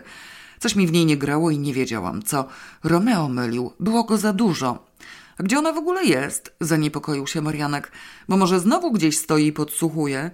Tych obaw możesz się wyzbyć, uspokoiła go natychmiast Magda. Uciekła. Jak to uciekła? Zwyczajnie. Nikt jej nie trzymał. Wsiadła w Gedzer na prom i popłynęła do Warnemüde. Już jest w NRD.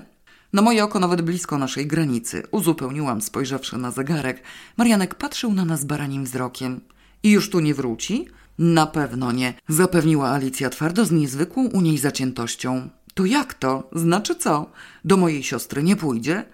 Odczep się wreszcie od tych złudzeń. Nie pójdzie z całą pewnością. Marianek przez chwilę przyswajał sobie straszną informację. I tak zwyczajnie pojechała i zabrała swoje wszystko. Całkiem wszystko. Nie całkiem, zaprzeczyła Marzena. Zostawiła jedną rzecz. Zabrzmiało to tajemniczo. Marianek wgapił się w Marzena i zamarł. Jaką rzecz? Byczki w pomidorach. Co? Byczki w pomidorach. Demonstracyjnie na oknie nietkniętą puszkę. Marianek nadal patrzył tempo i prawie słychać było, jak ze zgrzytem zachodzą w nim jakieś procesy myślowe. Nagle z tych procesów wykwitła nadzieja. Nie wróci? Nie. To już nie muszę jej odkupiać tych cholernych byczków. One zostały i są. Nie, nie są. Jak to, a co? A to, że gliny puszkę zabrały i zniszczą całkiem, bo muszą otworzyć i dokładnie zbadać. Wszelka nadzieja w Marianku zwiędła, zeschła i znikła. Znalazłam ostatnią stronę listu od Hani, zawiadomiła mnie Alicja, wychodząc na taras, dokąd za przykładem Elżbiety i Magdy przeniosłam swoje ludzkie siedzisko do ogrodowego stołu. Piłam piwo, paliłam papierosa i nic nie robiłam. Potwierdza się to, co Zbyszek mówił przez telefon. Rzeczywiście dopisał się na końcu dość obszernie. Przez telefon tak znowu dużo nie powiedział, skrytykowałam, bo Hania stała obok niego i nie chciał jej robić przykrości. Z tego wynika, że dopisku nie widziała. Alicja rozejrzała się po stole, pogrzebała w kieszeni spodni i znalazła połamane nieco papierosy. Obeszła stół i usiadła na jednym fotelu z poduszką. Też było niewygodne. Pewnie, że nie. Sam ten list wysyłał. Rzeczywiście był przeciwny. Ostrzega mnie i wyobraź sobie, nie przed Pangolinem, tylko przed Julią. Wiedział, że ona zajmuje się sportem i wcale nie jest taka połamana, a Hania dała się skołować. Pisze, że jest to podstępna żmija. Rozumiem, że Julia nie Hania. Idiotka. Pangolinem kręci, balona z niego robi. On sam jest winien, bo frajer, ale nie wiadomo, co ona może wykombinować. Nie wiem, co bym zrobiła, gdybym to przeczytała. A tak a propos, to ja przecież wiem, że Zbyszek grywa w tenisa i powinien ją znać. Zapomniałam sobie przypomnieć. Wyduszając z siebie naganę, podsunęłam jej zapalniczkę, bo z uporem usiłowała zapalić papierosa pustym pudełkiem po zapałkach. Może jednak wielokartkowe listy umieszczę w jakimś specjalnie wybranym miejscu, tak jak na przykład śmieci albo składniki kompostowe, albo na gwoździu w ścianie – nie mam gwoździa w ścianie.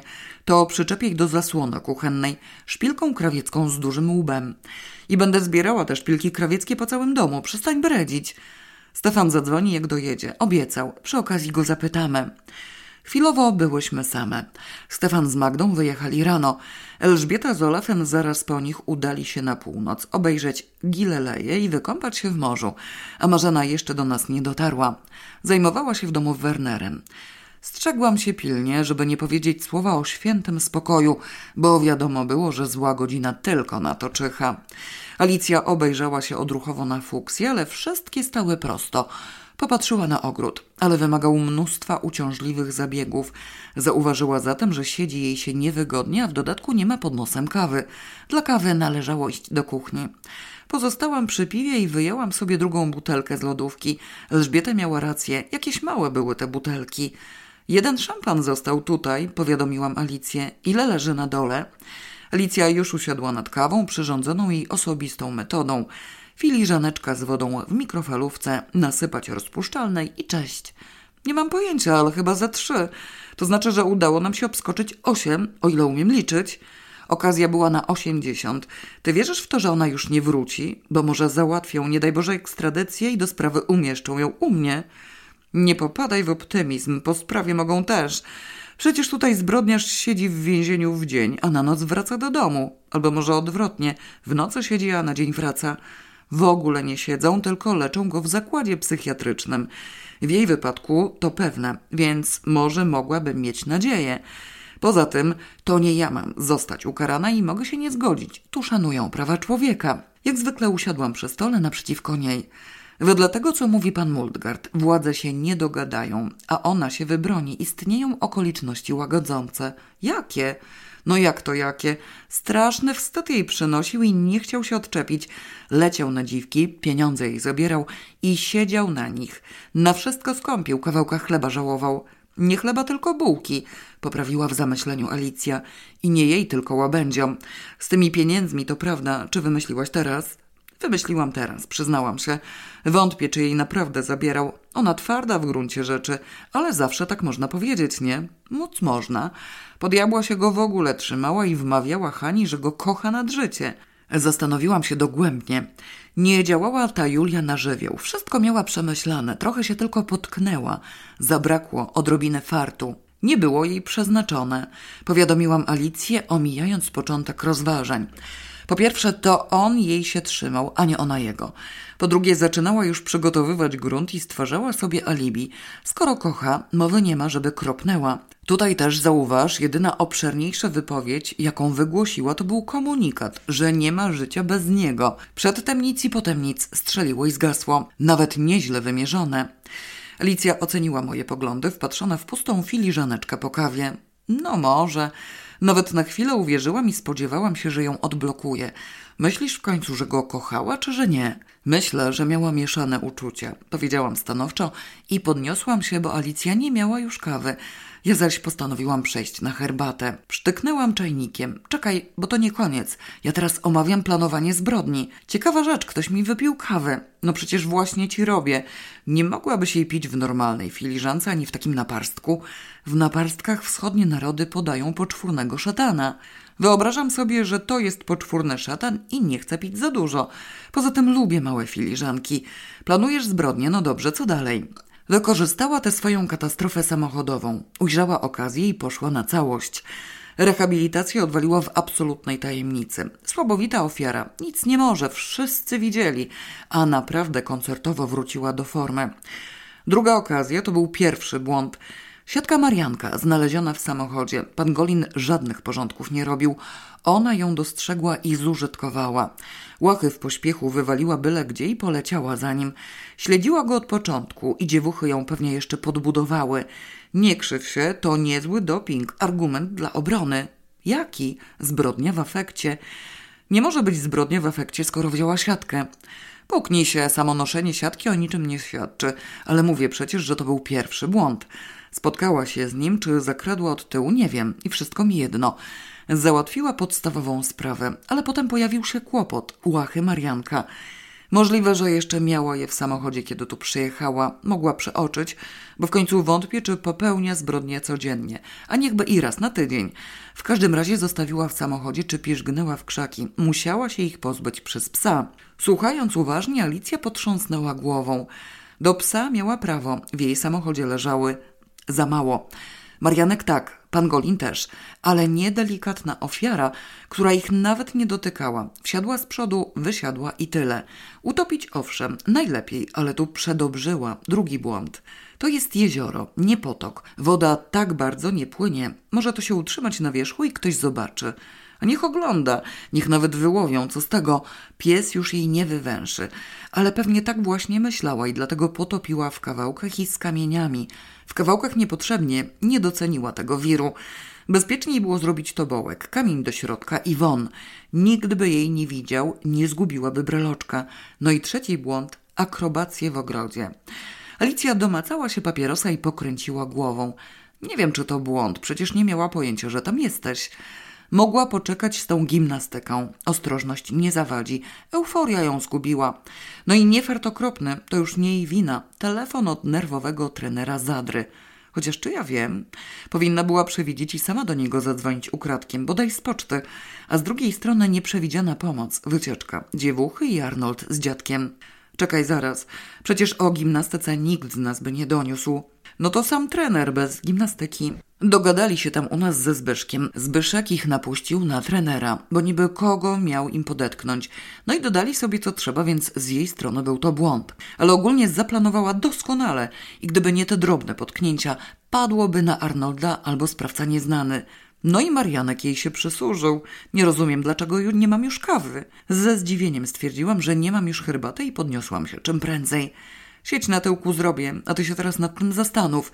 Ja już zbrodnię odpracowałam, twoja kolej. Papierosów też nie mam, mruknęła Alicja i pogrzebała w torbie. No dobrze, twoja zbrodnia mi się podoba, pomyślę nad nią. Dręczą mnie teraz te wielkie miłości. Dlaczego to ciągle na mnie pada? Kochała go czy nie? No przecież ci mówiłam, że w kratkę. Zniecierpliwiłam się, stawiając napoje na stole.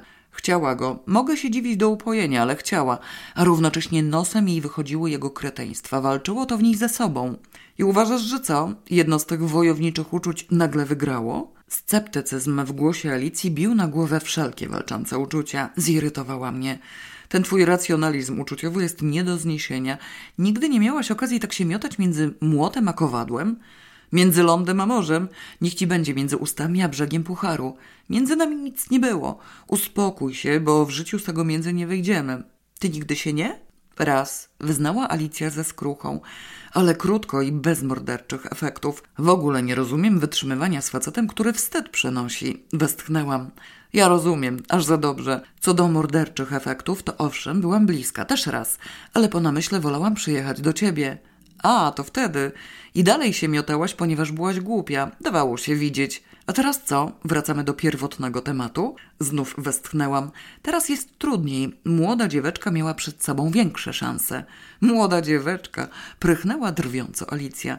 No dobrze, średnio młoda, albo może nie całkiem dzieweczka, za to osoba w średnim wieku powinna mieć więcej rozumu i stąd tak rychłe odkrycia z niechęcią dokonane. Alicja zaciekawiła się wyjątkowo. Naprawdę z niechęcią i nie wymawiając nie bardzo rychłe. Jedno wiąże się z drugim, a rychłe owszem, tylko przed samą sobą ukrywane, tym bardziej przed światem. Optymistycznie miałam nadzieję, że może się mylę, a może uda mi się przeciwdziałać rozpękniętym brzuszkom naćlamanym zboczu. Otrzań się od brzuszków, zbocze wystarczy – o właśnie, Julia zapewne też miała nadzieję i teraz ją ostatecznie straciła. Mnie w każdym razie pan Golin pozbawił optymizmu radykalnie i gruntownie. Doceniłam potęgę ugarstwa. To może wreszcie zdecyduj się na coś. Twój mąż nie jest skąpy. Przeciwnie, ma gest. Poza tym były mąż, bez znaczenia i o brzuszkach nie pisał. Wstrząsnęła mną myśl, że facet, którego byłam żoną i matką jego dzieci, mógłby do mnie wypisywać takie debilne androny. Zajrzałam do filiżanki i zdenerwowałam się dodatkowo. Cholera, ktoś mi wypił herbatę. Alicja znów zajrzała do swojej. A mnie kawę. Czekaj, teraz ja zrobię. Ty pewnie chcesz gorącą z czajnika. Słuchaj, a może byśmy coś zjadły, nie jesteś głodna? Nie, ale zjem z łakomstwa. Co ty masz za upiorne pomysły? Frokost nie nastręczył nam trudności. Tosty, wędlinka, sałatki, parówki, kilka gestów wystarczyło. Żadnej ciężkiej pracy. Miniony tydzień wymagał nie tylko odpoczynku, ale także porządnego oplotkowania. Co prawda oplotkowanie zjechało trochę z właściwej drogi i przeszło na manowce. Jakiś związek jednego z drugim jednakże istniał. On nie łże świadomie, powiadomiłam Alicję rozpoczynając posiłek. On myśli, że nie mówi całej prawdy i tylko coś ukrywa, a ukrywać musi koniecznie, żeby mieć coś, czego nie ma nikt inny. Z czego wynika, że jest chciwy. Czekaj, o którym mówisz? Twój mąż czy ten wspanialec? Wspanialec. Mój mąż nie, takie głupoty nigdy nie przychodziły mu do głowy, ale mam wrażenie, że pan Golin też święcie wierzył w swoje brednie. Alicja zastanowiła się przez chwilę. W zadumie nakapała trochę śmietanki do sałatki z czerwonej kapusty. Zabrałam jej śmietankę i podsunęłam pieprz. Spojrzała, kiwnęła głową, akceptując zamianę i wymieszała wszystko razem. Nie jestem pewna. Może tylko liczył na to, że inni uwierzą i on zaświeci własnym blaskiem. W tym momencie brzęknęły drzwi. Zamarłyśmy obie na bardzo krótko, bo od razu pojawiła się Marzena. Weszła jakoś ostrożnie, najpierw wyciągając szyję i wtykając głowę, rozejrzała się po salonie. Czysto? spytała półgłosem. Czysto, chodź, czym prędzej. Święty spokój. Nie mów głośno takich rzeczy, wrzasnęłam ostrzegawczo. Tfu, siadaj, zjedz coś. Ja już uwierzyłam, że ona nie wróci. A jak wróci, to do duńskich tworek. I nikt nie wyskoczy z pocałunkami, rozjaśniła się Marzena. I żadna hiena nie pojawi się z nienacka, bo widzę, że drzwi otwarte, co za szczęście. W mgnieniu oka zrzuciła z ramienia torby, wyjęła talerz dla siebie, przytyknęła czajnikiem i już siedziała przy stole. Podsuwałyśmy jej co popadło, Alicja zdjęła z półeczki kawę. Chcesz parówki? Nie chcę parówek, zjadłam na dworcu i przyjechałam pociągiem, żeby móc pić wszystko w razie potrzeby. Nie wiem, czy nie powinnam uczcić pangolina. Oszalałaś? Zgorszyła się Alicja. Bo co się stało? spytałam podejrzliwie. Bo się przyczynił. No fakt, że bezwiednie. Werner się prawie przestraszył. Co mi się stało, że jestem taką cudowną żoną? Istny anioł z nieba. Możliwe, że trochę przesadziłam, bo powiem wam, co mi się czknęło pangolinem. Werner robił zabóstwo i chyba latałam koło niego jak koło śmierdzącego jajka. Może i nadmiernie, ale nie mogłam się pohamować. Ty masz rację, zwróciła się nagle do mnie. Nie ma tego złego, co by na dobre nie weszło, czy tam odwrotnie, bo już mi się myli. Dlatego przyjechałam pociągiem. Alicja bez sekundy namysłu zrozumiała aluzję. Te trzy butelki na dole to stanowczo za dużo. Gulasz mi się kompletnie rozmrozi, chociaż kawałek miejsca potrzebuje. Czekajcie, przyniosę jedną i gdzieś to wypchnę. Nikt mi nie musi pomagać. Tanecznym krokiem przeszła przez pokój telewizyjny, którego zwolnienie wciąż nam sprawiało przyjemność. Popatrzyłam za nią z błogą satysfakcją i odwróciłam się do Marzeny. Chcesz nowości? Uważam, że jest to pytanie bardzo głupie. Czym prędzej zgodziłam się z jej opinią i powiedziałam o odnalezionym dopisku Zbyszka, dokładając całe planowanie zbrodni, które marzenie spodobało się ogromnie. Wróciła Alicja z butelką szampana w ręku. Trzeba znaleźć jeszcze z jedną okazję, bo mi nie wszystko weszło, rzekła z niezadowoleniem. Czy Werner nie odniósł jakiegoś sukcesu? Odnieśli szalony sukces, dlatego byli o dzień dłużej. A poza tym Elżbieta z Olafem, jak wrócą, też chętnie uczczą cokolwiek, uzupełniłam. Jakby chcieli, mogą mnie. Bo ty co? Prawie podjęłam decyzję przy niezamierzonej pomocy Pangolina. Na tamtym świecie już się pewnie tym dławi. Wstrętne megiery jesteśmy, orzekła Alicja kompletnie bez skruchy i przystąpiła do otwierania butelki. Marzena odebrała jej to zajęcie, bo umiała lepiej. Wiecie, ja już sama nie wiem, które z nich było gorsze, ona czy on, wyznała. Niby ona milcząca, on słowotok i wodolej. Przerwała mi od razu. I właśnie przez te swoje milczenie nieznośna. Kto milczy, ten coś ukrywa, gęby nie otwiera, żeby żadnej tajemnicy przypadkiem nie zdradzić. Jakiej tajemnicy ona pilnowała? Nie podobało jej się tu cholernie. Wstręt ją brał i za skarby świata nie chciała tego wyjawić. Szczękościsku dostała od samej obecności ukochanego bóstwa. Bez bóstwa też milczała. To też właśnie. Ale zgaduję co jeszcze. Siedziała tu, bo chciała się czegoś dowiedzieć, nie zadając pytań. Zauważcie, że taki wściekle milczący rozmówca prowokuje do gadania. Milczała i czekała, co też nam się wyrwie. Chyba nic nam się nie wyrwało, zastanowiła się Alicja. Korek wyszedł marzenie elegancko z lekkim pyknięciem. Alicja ustawiła na stole kieliszki. Mówiłaś, że druga żona twojego męża też milczała, przypomniała mi. To jak w końcu? Wiesz dlaczego czy nie? Ona była chyba na poziomie zboczy i hasania. O, zainteresowała się gwałtownie Marzena i czym prędzej zakończyła nalewanie. Znów zaczynacie? Może ja wreszcie coś zrozumiem z tych popękanych zboczonych brzuszków? Nie przeszkadzajcie sobie. Nie zamierzamy, ale teraz Werner ważniejszy, zarządziła Alicja, dokładając do zagrychy oliwki i serek i siadając wreszcie przy stole. Pod Wernera, chlub. Toast Olafa najwyraźniej się przyjął. W sposób nieco mętny i chaotyczny wyjaśniłyśmy marzenie pochodzenie brzuszków i zboczy, w pełni oczyszczając z podejrzeń mojego męża. Podjęłam temat drugiej żony. Przez dwa tygodnie, kiedy miałam zaszczyt przebywać w jej towarzystwie, mówiła wyłącznie tak albo nie. I tylko jeden raz usłyszałam od niej trzy słowa razem.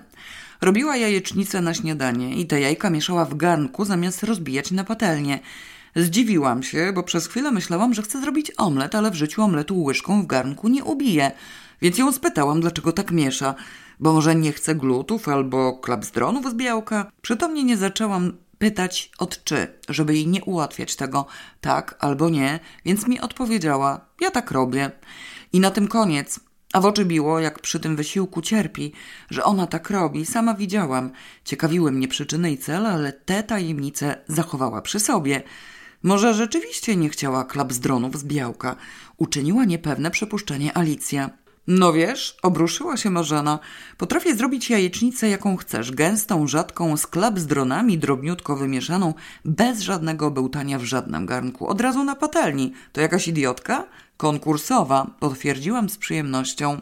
Myślałam nawet, że może w ten sposób okazywała niechęć do mnie, bo na mojego męża już wtedy miała zakusy, ale nie. Dowiadywałam się specjalnie. Ze wszystkimi tak samo i służbowo, i prywatnie. Panowało ogólne mniemanie, że po prostu nie ma nic w głowie, więc skąd do niej ludzka mowa? Marzena okazała wyraźne zgorszenie i twój mąż na nią poleciał, zgłupiał i poleciał. Zastosowała znaną metodę. On do niej mówił, a ona słuchała. Słowa z tego nie rozumiała, więc tylko kiwała łbem z miłym uśmiechem. Ujrzał w niej szczyt intelektu, ale już dawno mu przeszło. Obecnie jest rozwiedziony z trzecią żoną, a ja zaczynam z nim chodzić. Bo ten twój aktualny co? Zaraz, przerwała Alicja i mój mąż znów nam uciekł z tematu. Julia na pewno nie jest tym padłem, inteligencji jej nie brakuje.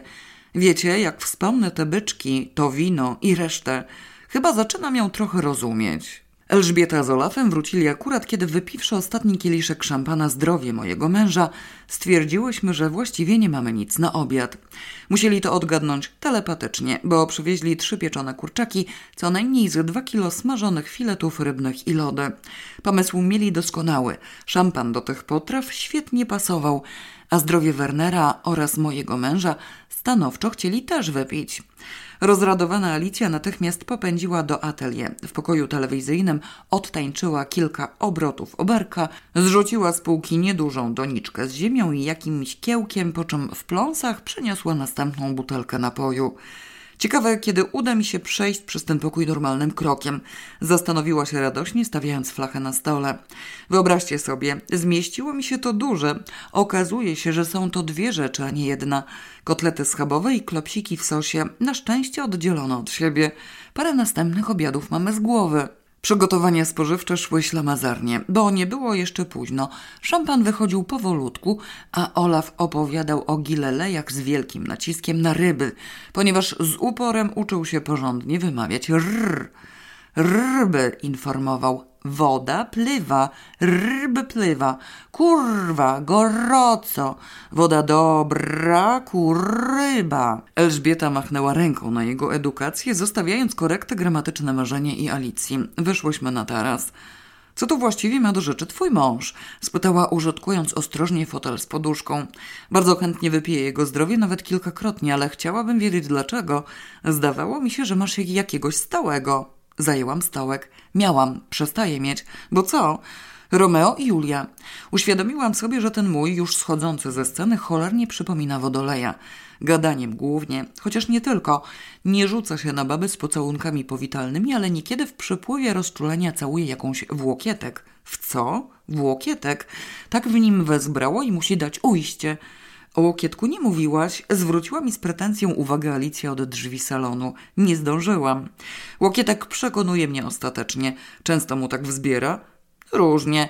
Przeciętnie dwa razy na tydzień. A z mężem zaczęłam właśnie chodzić, bo nie poznał mnie na imprezie rodzinnej i wydałam mu się bardzo sympatyczna. Wstydu poza drugą żoną nigdy mi nie przyniósł, w razie czego robi raczej za gbura niż za idiotę i w dodatku wali prawdę jak z katapulty. Chwilowo ma bez królewie, więc szansa istnieje. Chyba popieram, powiedziała Elżbieta. Czegoś takiego jeszcze osobiście nie widziałam, tym chętniej wypiję jego zdrowie. Udało nam się wreszcie usiąść przy stole i rozpocząć gromkie toasty. Okazało się przy tym, że szampan z oliwkami zdecydowanie dodaje apetytu. Olaf radośnie warczał zdrowie, a w połowie posiłku pojawił się Marianek. Smutny, zniechęcony i bardzo głodny. Do szampana nie miał serca, wolał piwo. Tym, co istniało jeszcze na półmiskach, zajął się tak, że można było nie zwracać na niego uwagi. Wciąż usiłowałam wyjaśniać Alicji skomplikowane perturbacje uczuciowe. Masz takiego, który w lustrze widzi róże kwiat. Sam sobie pachnie wonią niebiańską, a przy ludziach te kwiaty i wonie wdzięcznie roztacza i krytyna z siebie robi. Wątroba ci jęczy i zgrzyta. Gipsu do gęby byś mu napchała, ale go kochasz. Nie, przerwała Alicja zimno. Nie mam takiego i nie kocham. No dobrze, to nie ty, to ona. Wskazałam łyżeczką Elżbietę, która wzruszyła ramionami, nie protestując. Nie masz na myśli konkretnie Olafa? upewniła się Marzena. Nie, to teoretycznie. W domu w cztery oczy. Zobaczysz go dyplomatycznie, żeby mu przykrości nie zrobić, bo go kochasz. A on taki zdziwiony i zmartwiony. Denerwuje się, nie bardzo wierzy, ale poprawę przyrzeka, kawkę ci robi, wino otwiera, na ręce cię, znaczy ją. Znów czym prędzej machnęłam ku Elżbiecie, bo Alicja już zaczynała się krzywić. Łapie i do łóżka niesie. A jak cię w tym łóżku rzetelnie zwyobraca, przebaczasz mu wszystko. Czy nie mogłabym się z nim spotkać wyłącznie w cztery oczy? spytała uprzejmie Elżbieta, bez żadnych ludzi. Nie da rady. Współpracujesz i jeszcze masz korzyści z niego, bo odwali za ciebie niepewne perfidie. I nie ty będziesz robić za głupkowatą świnię, tylko on. I tak cię rozczula i z takim ogniem udaje, że też cię kocha i tak śmiertelnie głupio naraża się wszystkim i wszystko paskudzi. I tak się nadyma, jaki to on ważny. Nie kropnęłabyś go w końcu, jak już ta rozterka nosem ci wyjdzie? Na razie to oni wszyscy mnie nosem wychodzą, oznajmiła gniewnie Marzena. Z wyjątkiem Wernera, zastrzegam. Jak już zjemy, zmiota ziemię w pokoju telewizyjnym i może też tam odtańczy trepaka. Niech już wszelki ślad po kochankach z Werony zaginie. Ten daktyl wykiełkował, nic mu nie będzie, ale nie wyrzucaj go, powiedziała pośpiesznie Alicja i podniosła się od stołu, bo zadzwonił telefon. Od razu dała na głośnej, wszyscy wszystko usłyszeli. Zbyszek wyjaśnił sprawę niezbyt ważną, ale nieco intrygującą, mianowicie kwestię zaproszenia, bez którego państwo budcy nie zdołaliby wizytować Danii. Otóż załatwił to młody dziennikarz duńsko-holenderski o podwójnym obywatelstwie. Podobno pan Budzki obiecał mu postarać się o tłumaczenie i wydanie jego książki, bo młodzieniec czuł w sobie natchnienie pisarskie i wenę wysokiego lotu. Co prawda nikt mu nie chciał tej książki wydać, ani w Holandii, ani w Danii. Pan Bocki jednakże rozkwitał wielkimi nadziejami. Podwójne obywatelstwo młodzieńca pozwoliło wystosować zaproszenie. Jakiś lekkomyślny duński krewny przyłożył się do wizy i wyjechał na wakacje do Hiszpanii, a faktyczną metę u Alicji załatwiła otumaniona wielką miłością Hania. Alicja odłożyła słuchawkę. No i masz, powiedziała do mnie z irytacją. Wielkie miłości. Ha, ha. Chciałabym wiedzieć tylko, kiedy te kreteństwa przestaną odbijać się na mnie. Każdego następnego gościa będę pytała, czy przypadkiem nie wydaje mu się, że kogoś kocha nad życie. Nie przyzna się i co zrobisz? Chlub, powiedział pocieszająco Olaf. Na zdrowie. Ale jednak na coś się przydali, jakąś korzyść przynieśli, zauważyła Elżbieta łagodnie. Komu? Joannie. Rozumiem, że zdecydowała się na męża. Pozostawiony samemu sobie Marianek skrupulatnie odpracował obiad do końca, z każdą chwilą zmieniając nastrój. Już zaczynał przejawiać pogodę ducha, ale teraz znów zmroczniał. Korzyść, korzyść, sarknął. Ja tam nie wiem, dla kogo ta korzyść. Siostra mnie z domu wygania i w ogóle całkiem każe wracać, chyba że taką jedną pieczarkarnię pójdę czyścić. Ja bym może i poszedł, ale żeby mnie chociaż za próg wpuszczała. Przez te pocięte stare portki i gacie? Zdziwiła się Elżbieta. Nie stare, tylko do prania. Stare najwyżej trochę. I po co to było? W takim razie korzyść odniosła także Alicja, zaopiniowała Marzena bezlitośnie. Nie musi robić prania specjalnie dla ciebie. Oświadczam wam, że tej ofiary losu też mam dość. Idę sprzątać ten pokój do końca. Ze szczotką, śmietniczką i pustym pudłem na śmieci znikła w pokoju telewizyjnym.